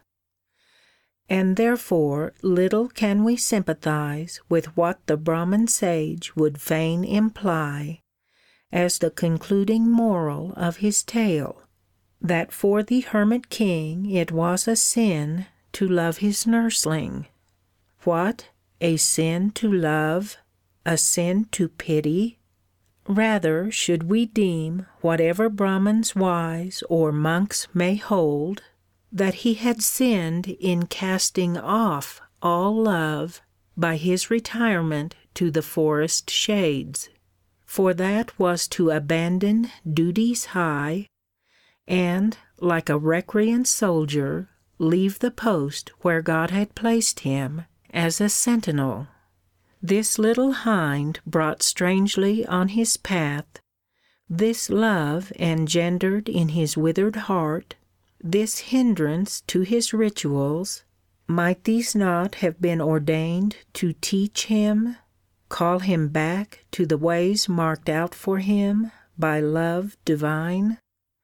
And with a mind less self willed to adore, not in seclusion, not apart from all, not in a place elected for its peace, but in the heat and bustle of the world, mid sorrow, sickness, suffering, and sin, must he still labor with a loving soul who strives to enter through the narrow gate.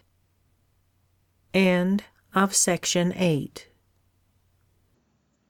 The Legend of Dhruva Vishnu Puran, Book 1, Chapter 11 Sprung from great Brahma, Manu had two sons, heroic and devout, as I have said, Priyavrata and Uttanapado, names known in legends, and of these the last married two wives, Suruchi, his adored, the mother of a handsome petted boy Uttama, and Suniti, less beloved, the mother of another son, whose name was Dhruva. Seated on his throne the king Uttanapado on his knee one day had placed Uttama. Dhruva, who beheld his brother in that place of honour, longed to clamber up and by his playmate sit. Led on by love he came, but found, alas! Scant welcome and encouragement. The king saw fair Suruchi sweep into the hall with stately step, aye! every inch a queen, and dared not smile upon her co wife's son. Observing him, her rival's boy, intent to mount ambitious to his father's knee, where sat her own, thus fair Suruchi spake: "Why hast thou, child, formed such a vain design? Why harboured such an aspiration proud, Born from another's womb and not from mine? O thoughtless! to desire the loftiest place, the throne of thrones, a royal father's lap. It is an honour to the destined given, and not within thy reach. what thou art, born of the king, Those sleek and tender limbs hold of my blood no portion. I am queen. To be the equal of mine only son Were in thee vain ambition. Knowest thou not, fair prattler, thou art sprung, Not, not from mine, but from Suniti's bowels? Learn thy place! Repulsed in silence from his father's lap, Indignant, furious at the words that fell From his stepmother's lips, poor Dhruva ran To his own mother's chambers, where he stood Beside her with his pale, thin, trembling lips, Trembling with an emotion ill suppressed, And hair in wild disorder, till she took And raised him to her lap, and gently said, "O child, what means this? What can be the cause of this great anger? Who hath given thee pain? He that hath vexed thee hath despised thy sire, for in these veins thou hast the royal blood." Thus conjured, Dhruva, with a swelling heart, Repeated to his mother every word That proud Suruchi spake, from first to last, Even in the very presence of the king. His speech oft broken by his tears and sobs, Helpless Suniti, languid eyed from care, Heard sighing deeply, and then soft replied, "O son, to lowly fortune thou wert born, And what my co wife said to thee is truth. No enemy to heaven's favoured ones may say Such words as thy stepmother said to thee. Yet, son, it is not meet that thou shouldest grieve Or vex thy soul. The deeds that thou hast done, The evil, haply, in some former life, Long, long ago, who may, alas, annul, Or who the good works not done, supplement. The sins of previous lives must bear their fruit. The ivory throne, the umbrella of gold, The best steed, and the royal elephant Rich caparisoned, must be his by right Who has deserved them by his virtuous acts In times long past. Oh think on this, my son, And be content. For glorious actions done Not in this life, but in some previous birth, Suruchi by the monarch is beloved. Women unfortunate like myself, Who bear only the name of wife without the powers, But pine and suffer for our ancient sins. Suruchi raised her virtues pile on pile, Hence Uttama, her son, the fortunate. Suniti heaped but evil, hence her son Dhruva, the luckless. But for all this, child, it is not meet That thou shouldest ever grieve, as I have said. That man is truly wise who is content With what he has, and seeks nothing beyond. But in whatever sphere, lowly or great, God placed him, works in faith.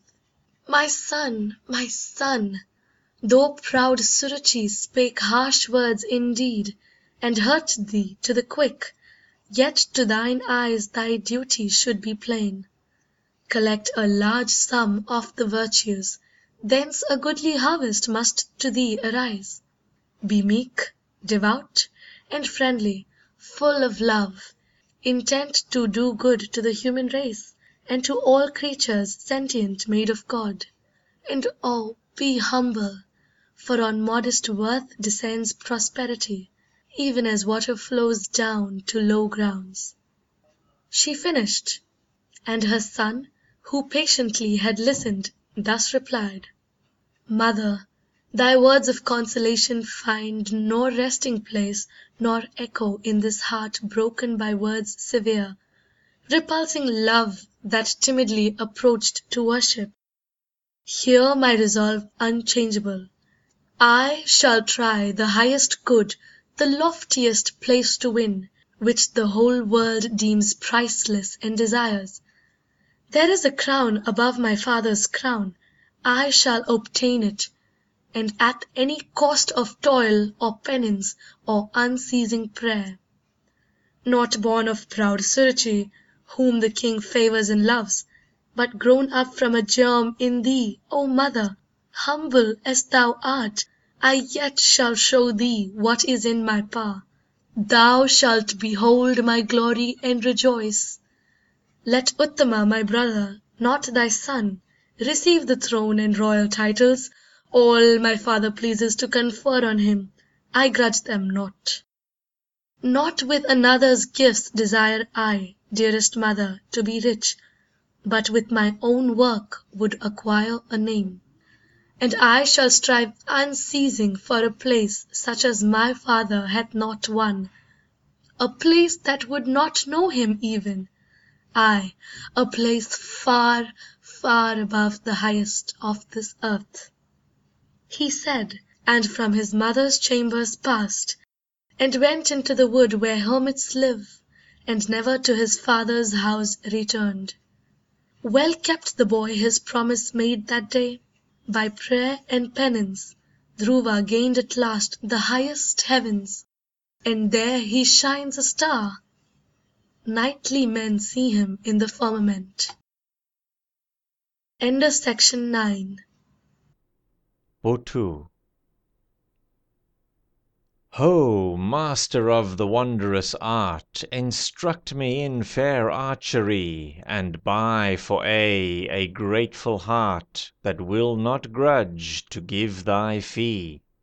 Thus spoke a lad with kindling eyes, A hunter's low born son was he, To Dronacharjya great and wise, Who sat with princes round his knee.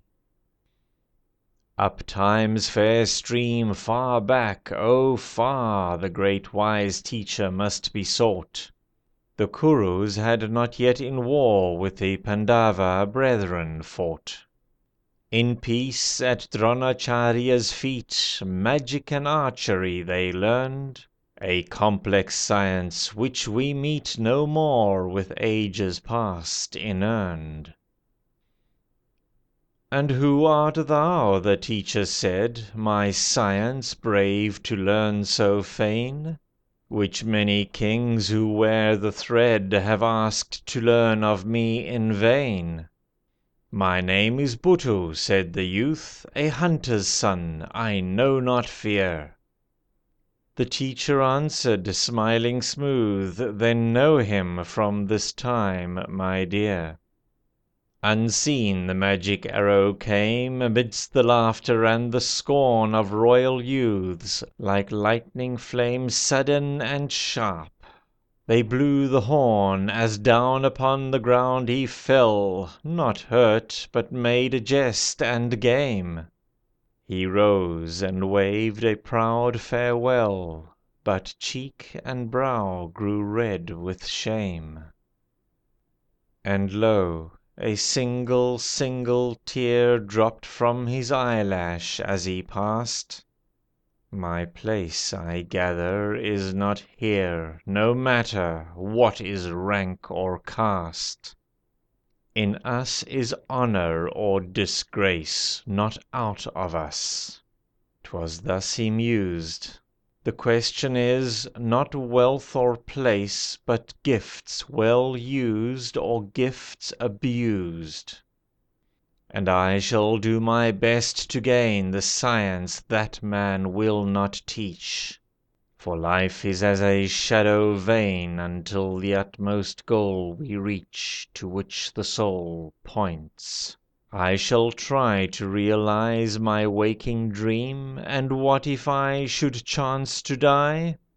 None miss one bubble from a stream.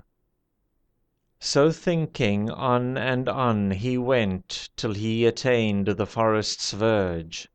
The garish day was well nigh spent, Birds had already raised its dirge. Oh what a scene, how sweet and calm It soothed at once his wounded pride, And on his spirit shed a balm That all its yearnings purified. What glorious trees! The sombre saul On which the eye delights to rest, The betel nut, a pillar tall, With feathery branches for a crest. The light‐leaved tamarind spreading wide, The pale faint scented bitter neem, The seamul, gorgeous as a bride, With flowers that have the ruby's gleam. The Indian fig's pavilion tent, In which whole armies might repose, With here and there a little rent, The sunset's beauty to disclose. The bamboo boughs that sway and swing 'Neath bulbuls as the south wind blows. The mango tope, a close dark ring, Home of the rooks and clamorous crows. The champak, bok, and South Sea pine, The nagasir, with pendant flowers Like earrings. And the forest vine that clinging over all embowers, The sirish, famed in Sanskrit song Which rural maidens love to wear, The peepul, giant like and strong, The bramble with its matted hair. All these and thousands, thousands more, With helmet red or golden crown Or green tiara, rose before The youth in evening's shadows brown. He passed into the forest. There New sights of wonder met his view, A waving pampas green and fair, All glistening with the evening dew. How vivid was the breast high grass! Here waved in patches forest corn, Here intervened a deep morass, Here arid spots of verdure shorn Lay open, rock or barren sand, And here again the trees arose Thick clustering, a glorious band, Their tops still bright with sunset glows. Stirred in the breeze the crowding boughs, And seemed to welcome him with signs, Onwards and on, till Buttoo's brows Are gemmed with pearls and day declines. Then in a grassy open space He sits and leans against a tree, To let the wind blow on his face, And look around him leisurely. Herds and still herds of timid deer Were feeding in the solitude.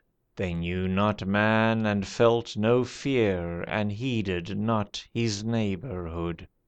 Some young ones with large eyes and sweet Came close and rubbed their foreheads smooth Against his arms, and licked his feet As if they wished his cares to soothe.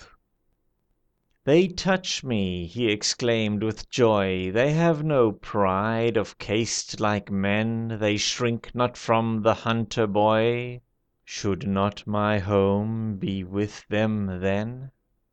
Here in this forest let me dwell With these companions innocent, And learn each science and each spell All by myself in banishment. A calm, calm life, and it shall be Its own exceeding great reward. No thoughts to vex in all I see, No jeers to bear or disregard. All creatures and inanimate things Shall be my tutors. I shall learn from beast and fish, and bird with wings, And rock and stream, and tree and fern.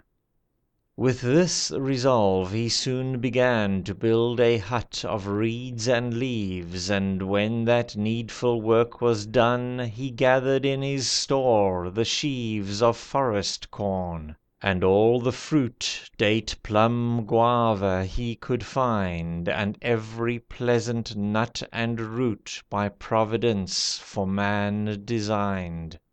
A statue next of earth he made, An image of the teacher wise, So deft he laid the light and shade On figure, forehead, face, and eyes, That any one who chanced to view That image tall, might soothly swear, If he great Dronacharjya knew, The teacher in his flesh was there.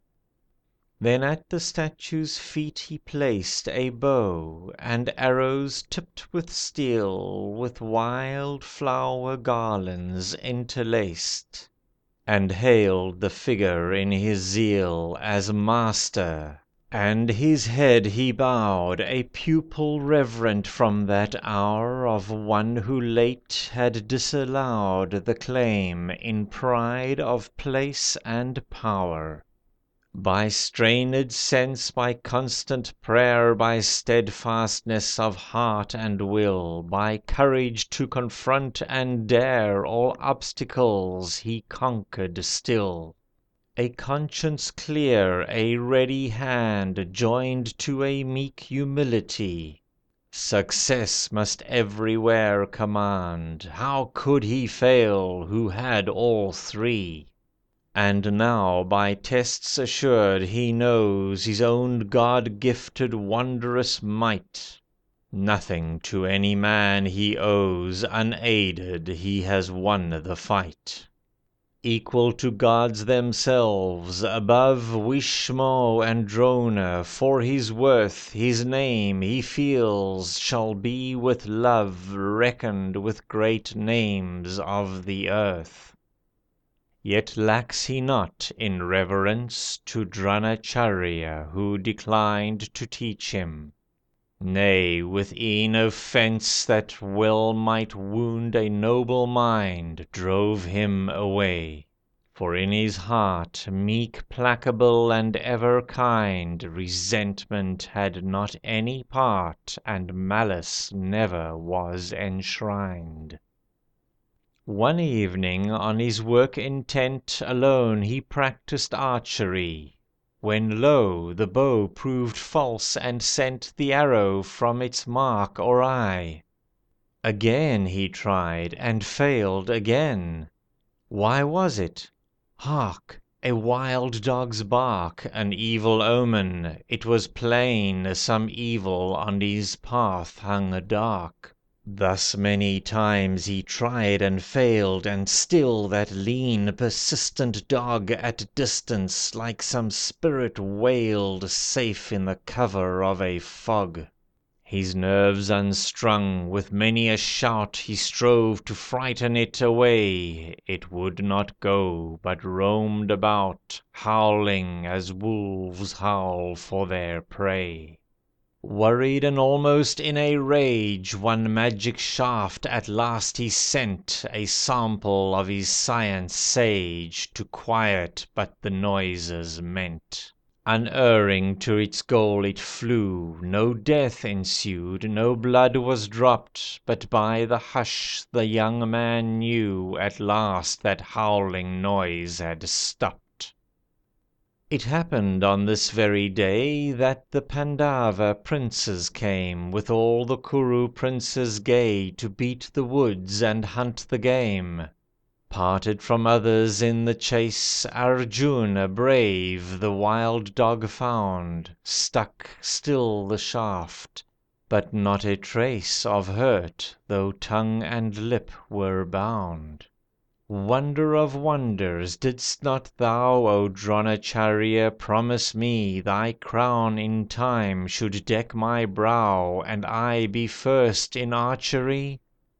Lo! here some other thou hast taught A magic spell, to all unknown, Who has in secret from thee bought The knowledge in this arrow shown. Indignant thus Arjuna spake To his great master when they met: "My word, my honour is at stake. Judge not, Arjuna, judge not yet. Come, let us see the dog." And straight They followed up the creature's trace. They found it in the self same state, Dumb, yet unhurt, near Buttoo's place. A hut, a statue, and a youth In the dim forest what mean these? They gazed in wonder, for in sooth The thing seemed full of mysteries. "Now who art thou that dares to raise Mine image in the wilderness?" Is it for worship and for praise? What is thine object? Speak, confess!" "O Master, unto thee I came To learn thy science. Name or pelf I had not, so was driven with shame, And here I learn all by myself. But still as master thee revere, For who so great in archery? Lo, all my inspiration here, And all my knowledge is from thee. If I am master, now thou hast Finished thy course, give me my due. Let all the past be dead and past, Henceforth be ties between us new. All that I have, O master mine, All I shall conquer by my skill, Gladly shall I to thee resign. Let me but know thy gracious will. Is it a promise? Yea, I swear, So long as I have breath and life To give thee all thou wilt. Beware, Rash promise ever ends in strife. Thou art my master, ask, oh ask, From thee my inspiration came, Thou canst not set too hard a task, Nor aught refuse I, free from blame. If it be so, Arjuna, hear!" Arjuna and the youth were dumb. For thy sake loud I ask and clear, Give me, O youth, thy right hand thumb. I promised in my faithfulness No equal ever shall there be To thee, Arjuna, and I press For this sad recompense for thee. Glanced the sharp knife one moment high, The severed thumb was on the sod. There was no tear in Buttoo's eye, He left the matter with his God. "For this," said Dronacharjya, "Fame shall sound thy praise from sea to sea, And men shall ever link thy name With self help, truth, and modesty."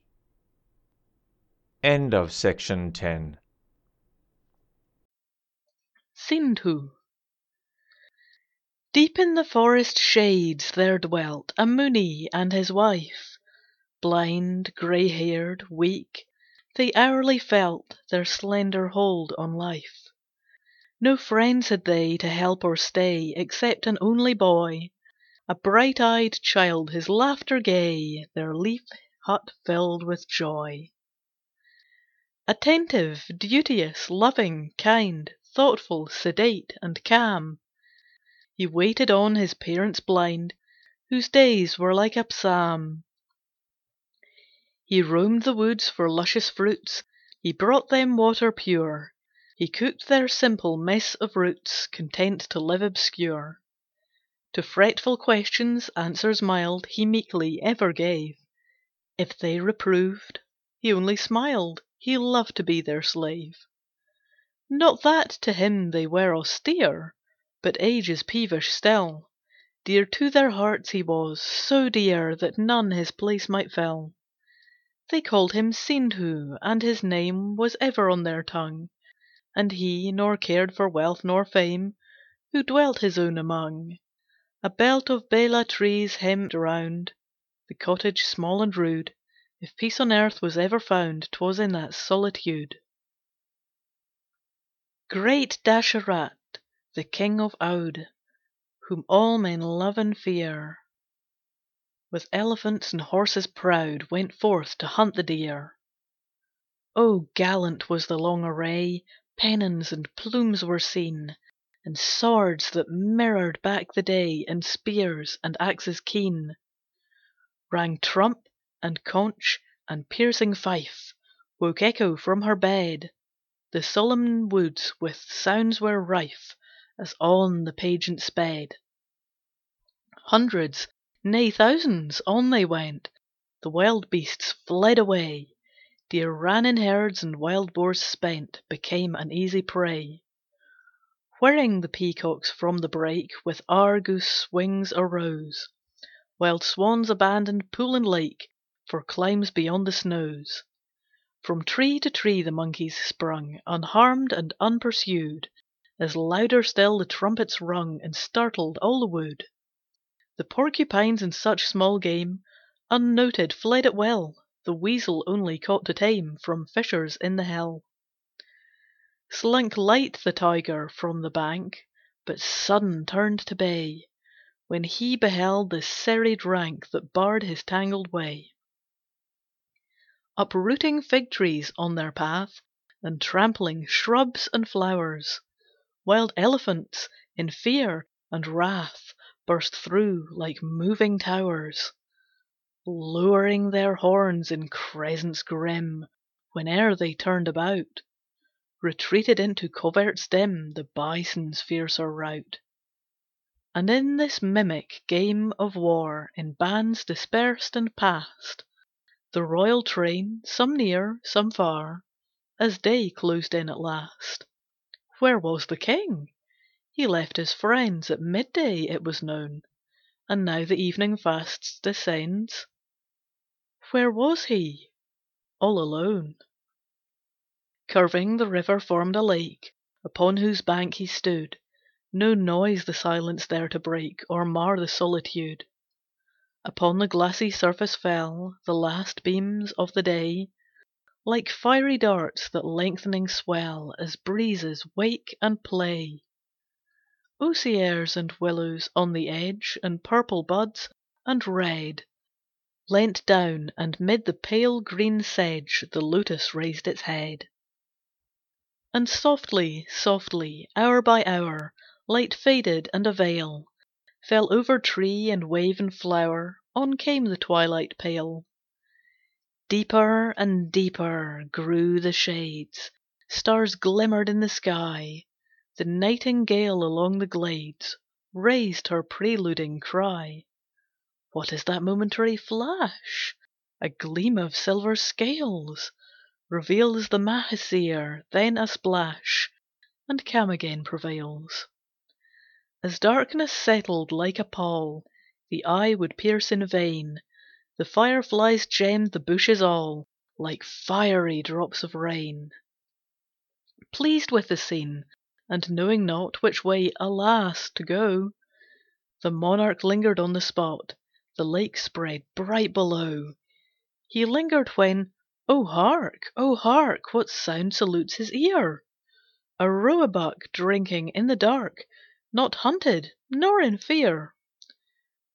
Straight to the stretch his bow he drew, That bow ne'er missed its aim, Whizzing the deadly arrow flew, Ear guided on the game.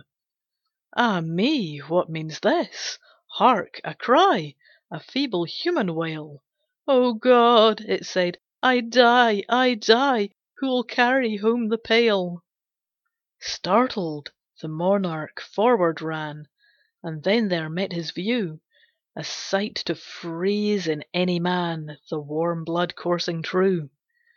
A child lay dying on the grass, A pitcher by his side. Poor Sindhu was the child, alas! His parents' stay and pride. His bow and quiver down to fling, And lift the wounded boy. A moment's work was with the king. Not dead, that was a joy. He placed the child's head on his lap, And ranged the blinding hair. The blood welled fearful from the gap On neck and bosom fair. He dashed cold water on the face, He chafed the hands with sighs, Till sense revived, and he could trace Expression in the eyes. Then mingled with his pity, fear. In all this universe, What is so dreadful as to hear A Brahmin's dying curse? So thought the king, and on his brow The beads of anguish spread, And Sindhu, fully conscious now, The anguish plainly read. "What dost thou fear, O mighty king? For sure a king thou art. Why should thy bosom anguish wring? No crime was in thy heart. Unwittingly the deed was done. It is my destiny. Oh fear not thou, but pity one Whose fate is thus to die. "No curses, no, I bear no grudge, Not thou my blood hast spilt; Lo! here before the unseen Judge, Thee I absolve from guilt. The iron, red hot as it burns, Burns those that touch it too; Not such my nature, for it spurns, Thank God, the like to do. Because I suffer, should I give Thee, king, a needless pain? Ah no! I die, but mayst thou live, And cleansed from every stain."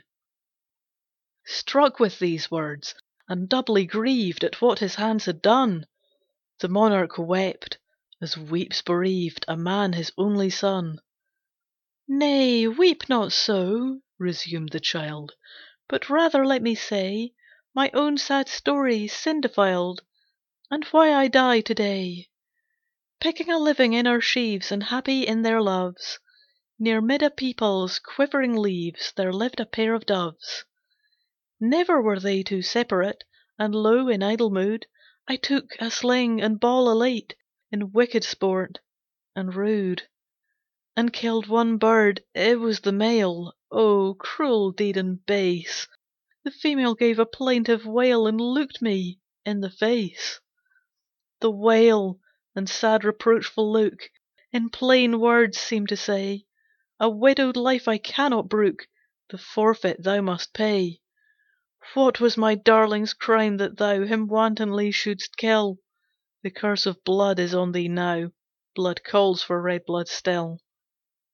"And so I die, a bloody death, But not for this I mourn, To feel the world pass with my breath I gladly could have borne. But for my parents, who are blind And have no other stay, This, this weighs sore upon my mind, And fills me with dismay. Upon the eleventh day of the moon They keep a rigorous fast, All yesterday they fasted, Soon for water and repast. They shall upon me feebly call, Ah, must they call in vain? Bear thou the pitcher, friend, 'tis all I ask, down that steep lane. He pointed, ceased, then suddenly died. The king took up the corpse, And with the pitcher slowly hied, Attended by Remorse. Down the steep lane unto the hut, Girt round with Bela trees, Gleamed far a light, the door not shut Was open to the breeze. "Oh, why does not our child return? Too long he surely stays." Thus to the Muni, blind and stern, His partner gently says. "For fruits and water when he goes He never stays so long. Oh, can it be, beset by foes, He suffers cruel wrong? Some distance he has gone, I fear, A more circuitous round, Yet why should he? the fruits are near, The river near our bound. I die of thirst, it matters not If Sindhu be but safe. What if he leaves us, and this spot Poor birds in cages chafe? Peevish and fretful oft we are. Ah no, that cannot be! Of our blind eyes he is the star, Without him, what were we? Too much he loves us to forsake, But something ominous Here in my heart a dreadful ache Says he is gone from us. Why do my bowels for him yearn? What ill has crossed his path? Blind, helpless, whither shall we turn, Or how avert the wrath? Lord of my soul, what means my pain, This horrid terror, like Some cloud that hides the hurricane? Hang not, O lightning, strike!" Thus while she spake, the king drew near, With haggard look and wild, Weighed down with grief, and pale with fear, Bearing the lifeless child. Rustled the dry leaves 'neath his foot, And made an eerie sound, A neighbouring owl began to hoot, All else was still around. At the first rustle of the leaves, The Muni answered clear, "Lo, here he is! Oh, wherefore grieves Thy soul, my partner dear?" The words distinct the monarch heard, He could no further go, His nature to its depths was stirred, He stopped in speechless woe. No steps advanced, the sudden pause Attention quickly drew, Rolled sightless orbs to learn the cause, But hark! the steps renew. Where art thou, darling? Why so long Hast thou delayed to night? We die of thirst, we are not strong, This fasting kills outright. Speak to us, dear one, only speak, And calm our idle fears. Where hast thou been, and what to seek? Have pity on these tears. With head bent low the monarch heard, Then came a cruel throb, That tore his heart, still not a word, Only a stifled sob. "It is not Sindhu, who art thou? And where is Sindhu gone? There's blood upon thy hands, avow! There is, speak on, speak on." The dead child in their arms he placed, And briefly told his tale. The parents their dead child embraced, And kissed his forehead pale.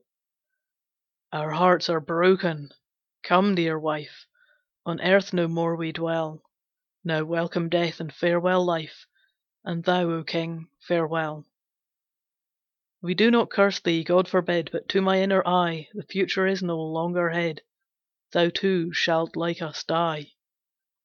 Die for a son's untimely loss, Die with a broken heart. Now help us to our bed of moss, And let us both depart. Upon the moss he laid them down, And watched beside the bed. Death gently came and placed a crown Upon each reverend head. Where the Sarayu's waves dash free Against a rocky bank, The monarch had the corpses three Conveyed by men of rank. There honoured he with royal pomp Their funeral obsequies, Incense and sandal, drum and tromp, And solemn sacrifice.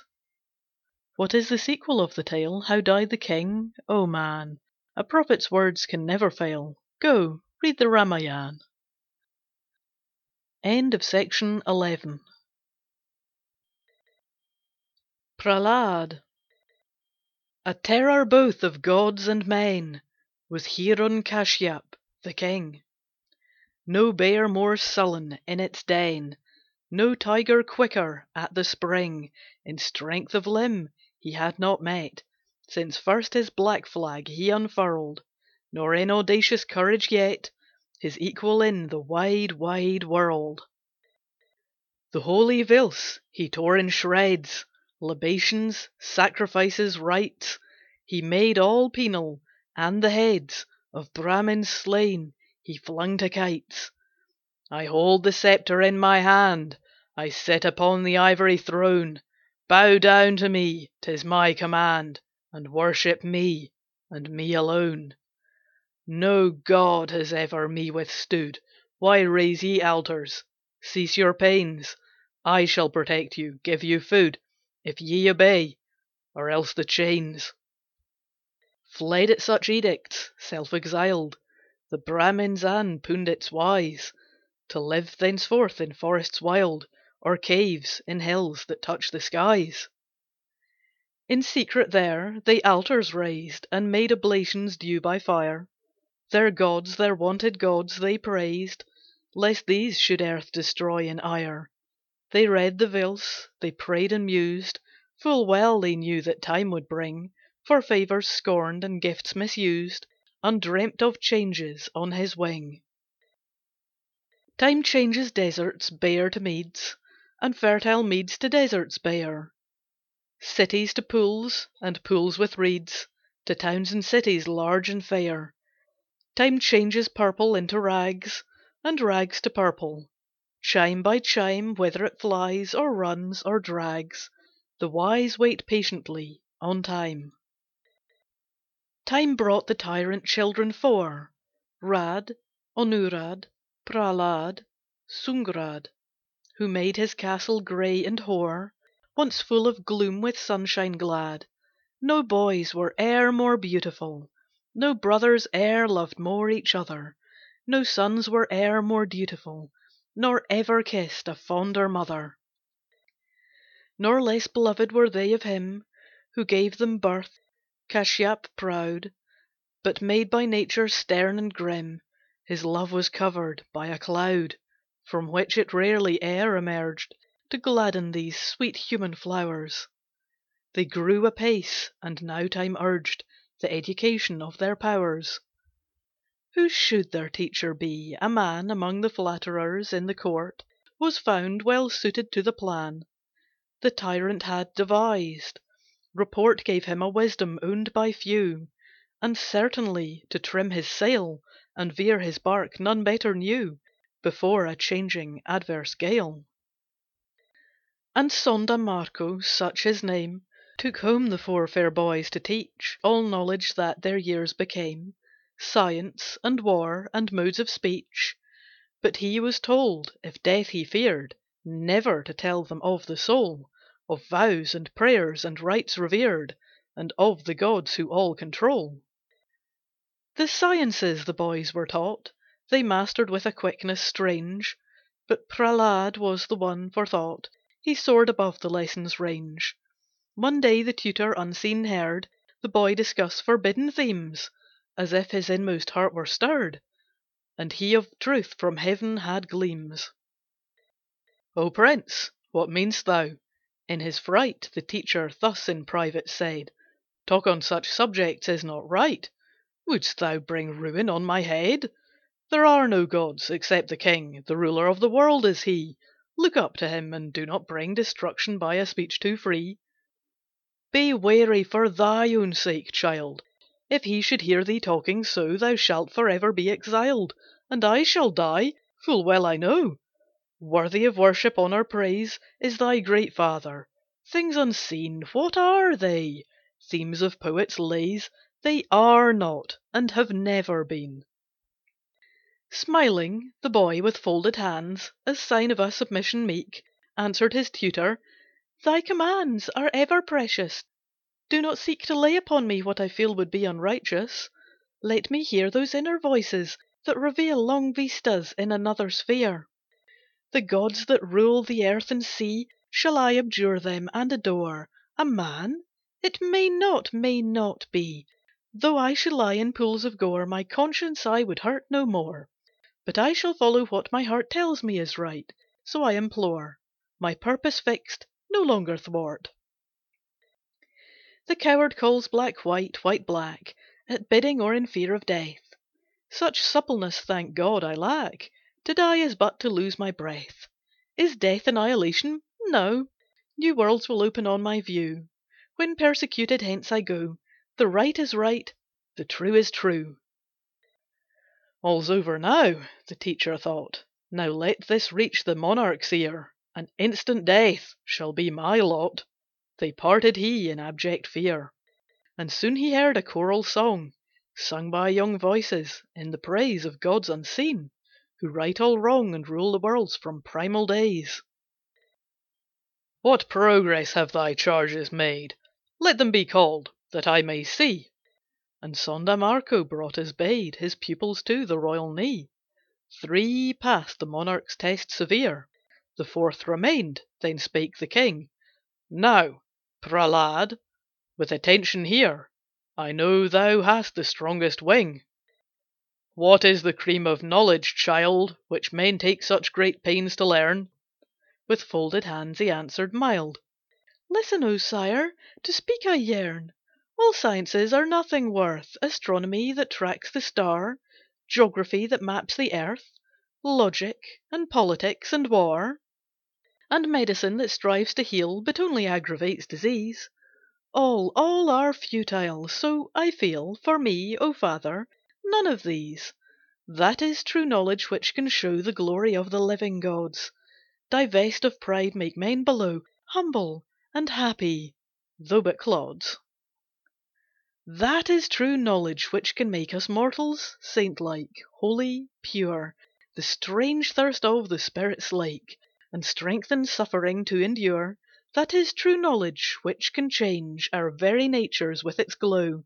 The sciences, whate'er their range, Feed but the flesh, and make a show. "Where hast thou learnt this nonsense, boy? Where live these gods, believed so great? Can they, like me, thy life destroy? Have they such troops and royal state? Above all gods is he who rules The wide, wide earth from sea to sea. Men, devils, gods, here, all but fools. Bow down in fear, and worship me. And dares an atom from my loins Against my kingly power rebel?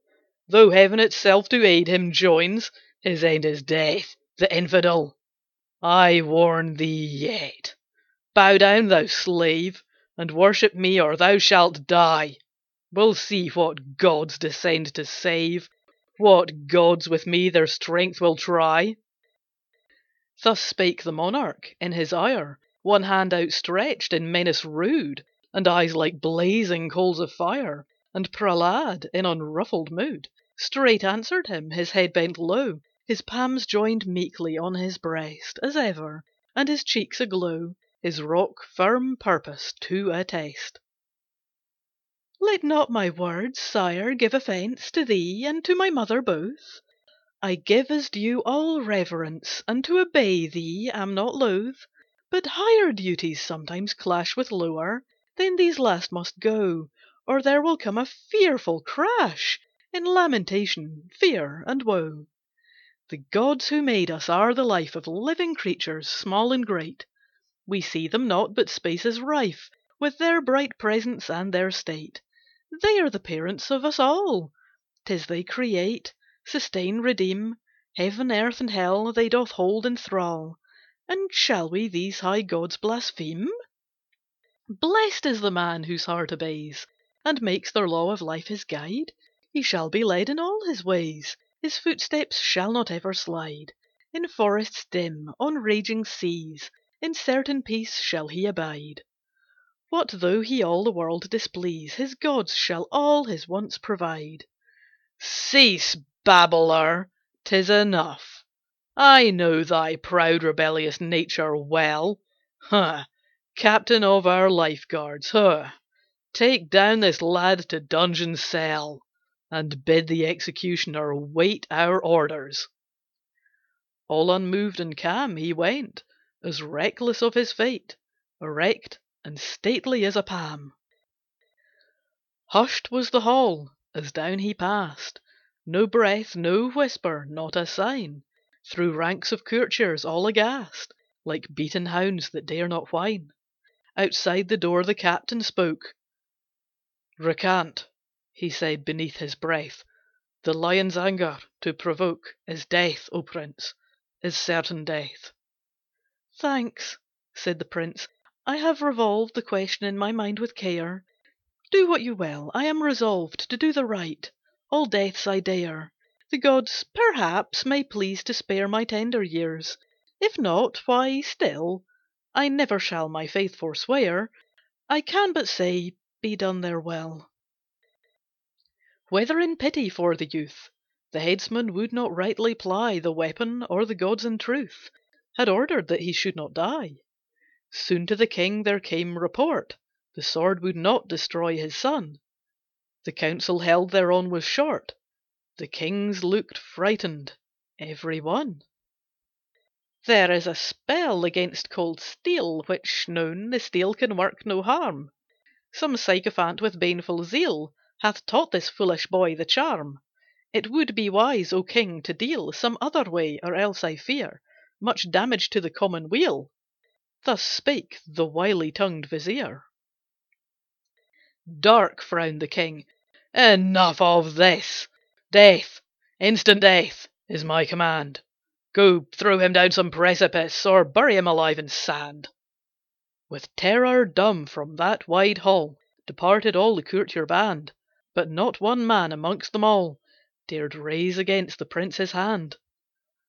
And now vague rumours ran around Men talked of them with bated breath. The river has a depth profound, The elephants trample down to death, The poisons kill, the firebrands burn.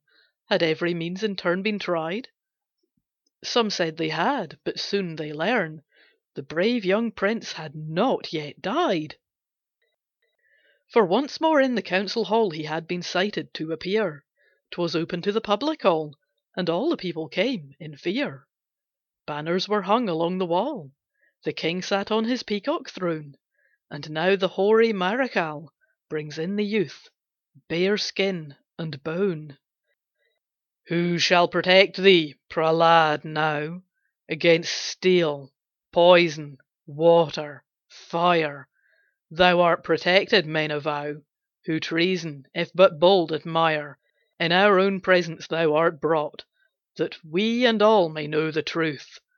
Where are thy gods? I long have sought, But never found them, hapless youth.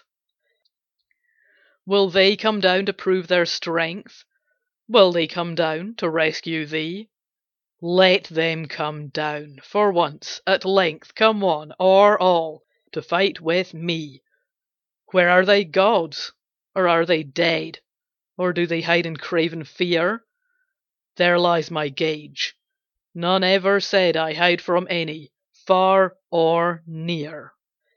My gracious liege, my sire, my king, If thou indeed wouldst deign to hear, In humble mood my words would spring Like a pellucid fountain clear. For I have in my dungeon dark Learnt more of the truth than e'er I knew. There is one God, only one, mark, To him is all our service due. Hath he a shape or hath he none? I know not this, nor care to know. Dwelling in light to which the sun Is darkness, he sees all below, Himself unseen. In him I trust, He can protect me if he will. And if this body turn to dust, He can new life again instil. I fear not fire, I fear not sword, All dangers, father, I can dare. Alone I can confront a horde, For oh, my God is everywhere. What, everywhere? Then in this hall, And in this crystal pillar bright? Now tell me plain before us all, Is he herein, thy God of light? The monarch placed his steel gloved hand Upon a crystal pillar near. In mockful jest was his demand. The answer came, low, serious, clear. Yes, father, God is even here, And if he choose this very hour Can strike us dead with ghastly fear, And vindicate his name and power. Where is this God? Now let us see. He spumed the pillar with his foot. Down, down it tumbled, like a tree Severed by axes from the root, And from within with horrid clang That froze the blood in every vein, A stately sable warrior sprang, Like some phantasma of the brain. He had a lion head and eyes, A human body, feet and hands. Colossal such strange shapes arise In clouds when autumn rules the lands. He gave a shout. The boldest quailed, Then struck the tyrant on the helm, And ripped him down, and last he hailed Prehlad as king of all the realm. A thunder clap! The shape was gone. One king lay stiff and stark and dead. Another on the peacock throne Bowed reverently his youthful head. Loud rang the trumpets, louder still A sovereign's people wild acclaim, The echoes ran from hill to hill. Kings rule for us and in our name. Tyrants of every age and clime, Remember this, that awful shape Shall startle you when comes the time, And send its voice from cape to cape, As human peoples suffer pain. But oh, the lion strength is theirs. Woe to the king when galls the chain, Woe, woe their fury when he dares. Section 13 Sita Three happy children in a darkened room. What do they gaze on with wide open eyes? A dense, dense forest where no sunbeam pries, And in its centre a cleared spot. There bloom gigantic flowers on creepers that embrace Tall trees. There, in a quiet lucid lake, The white swans glide. There, whirring from the brake, The peacock springs. There, herds of wild deer race. There, patches gleam with yellow waving grain. There, blue smoke from strange altars rises light. There dwells in peace the poet anchorite. But who is this fair lady? Not in vain she weeps, for lo! At every tear she sheds Tears from three pairs of young eyes fall amain. And bowed in sorrow are the three young heads. It is an old, old story, and the lay which is evoked, sad Sîta, from the past, Is by a mother sung. 'Tis hushed at last, And melts the picture from their sight away, Yet shall they dream of it until the day When shall those children by their mother's side Gather, ah me! as erst at eventide. Near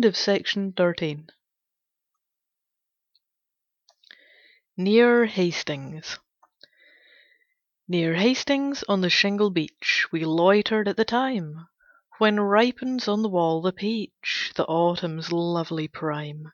Far off the sea and sky seemed blent, The day was wholly done, The distant town its murmurs sent, Strangers, we were alone. We wandered slow, sick, weary, faint, Then one of us sat down.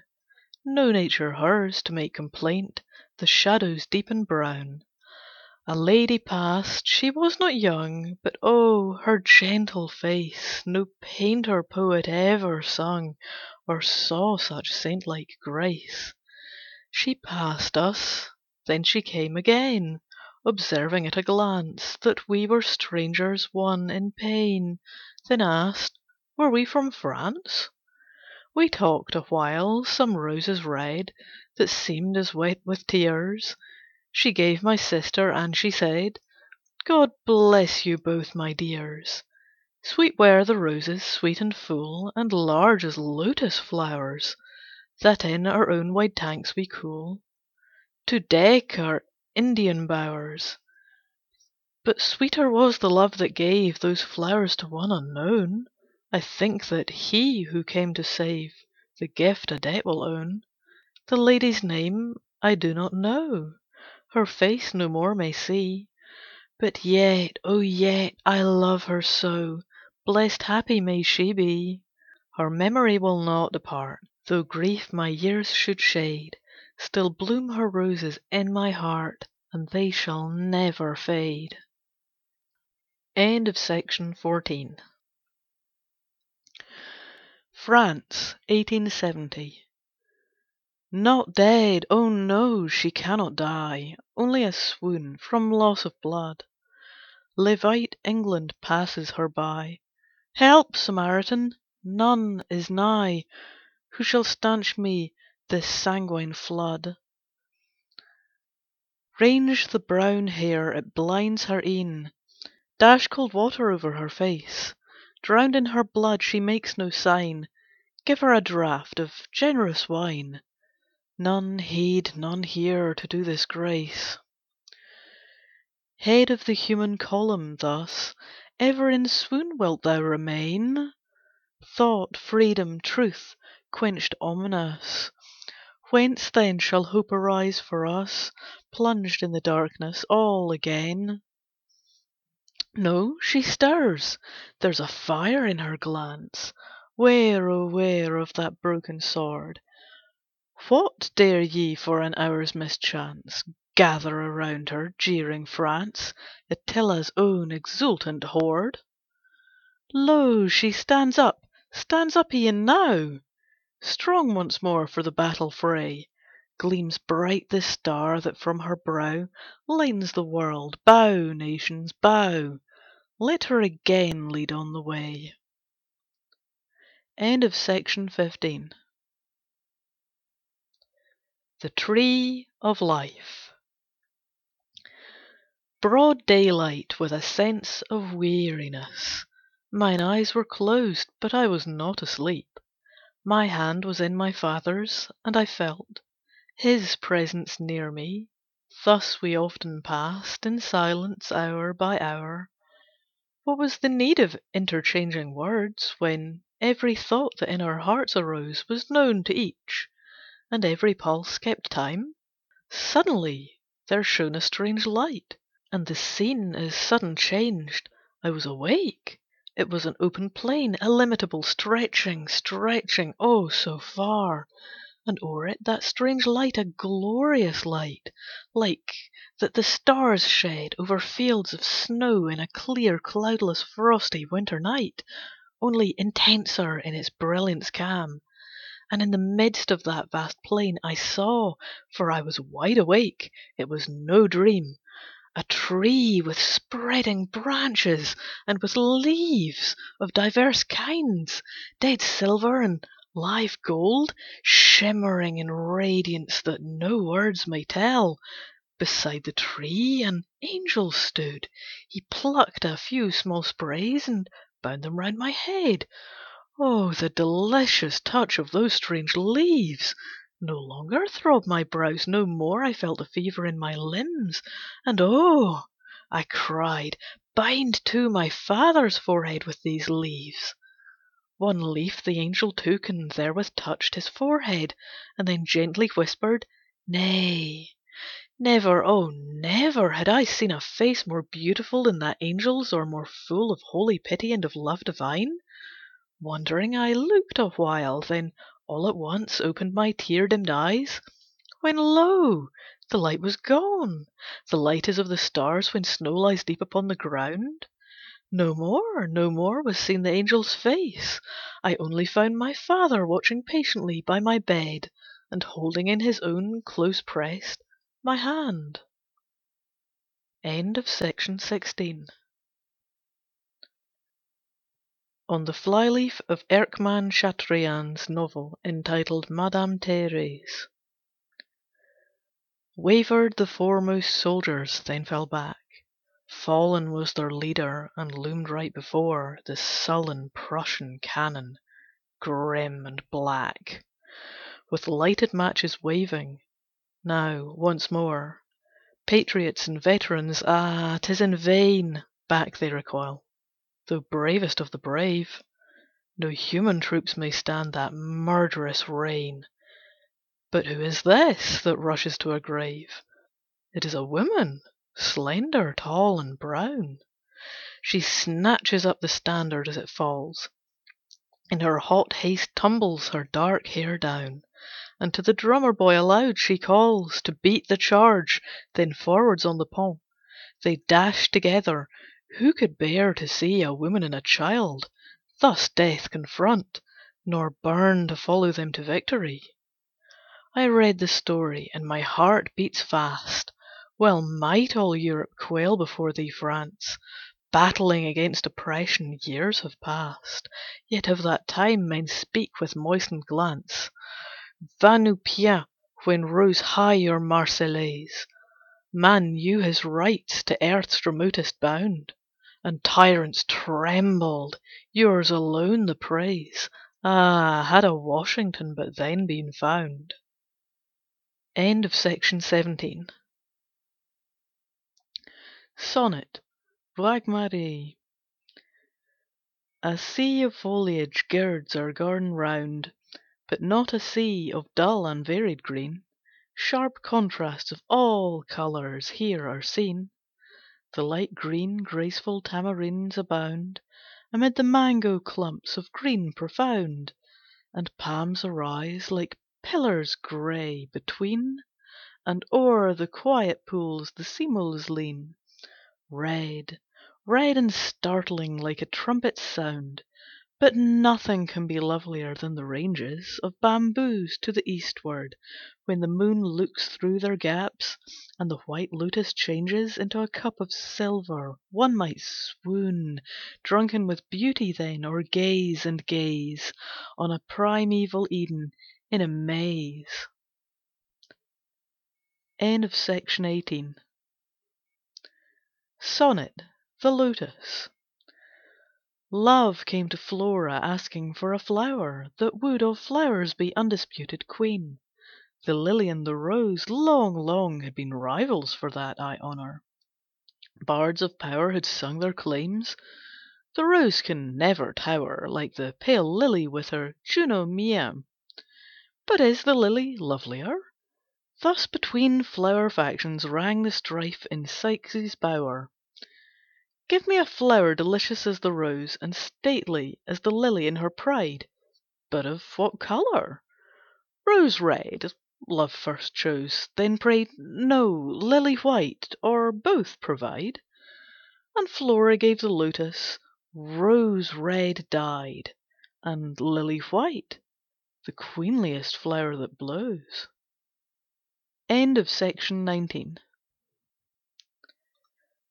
Our Casuarina Tree.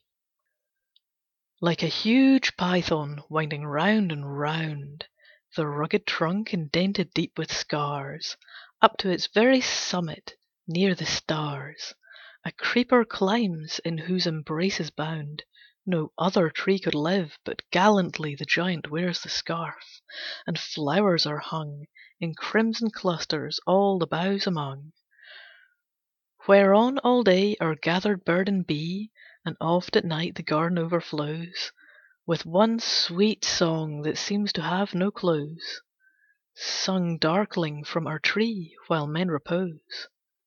When first my casement is wide open thrown, At dawn my eyes delighted on it rest.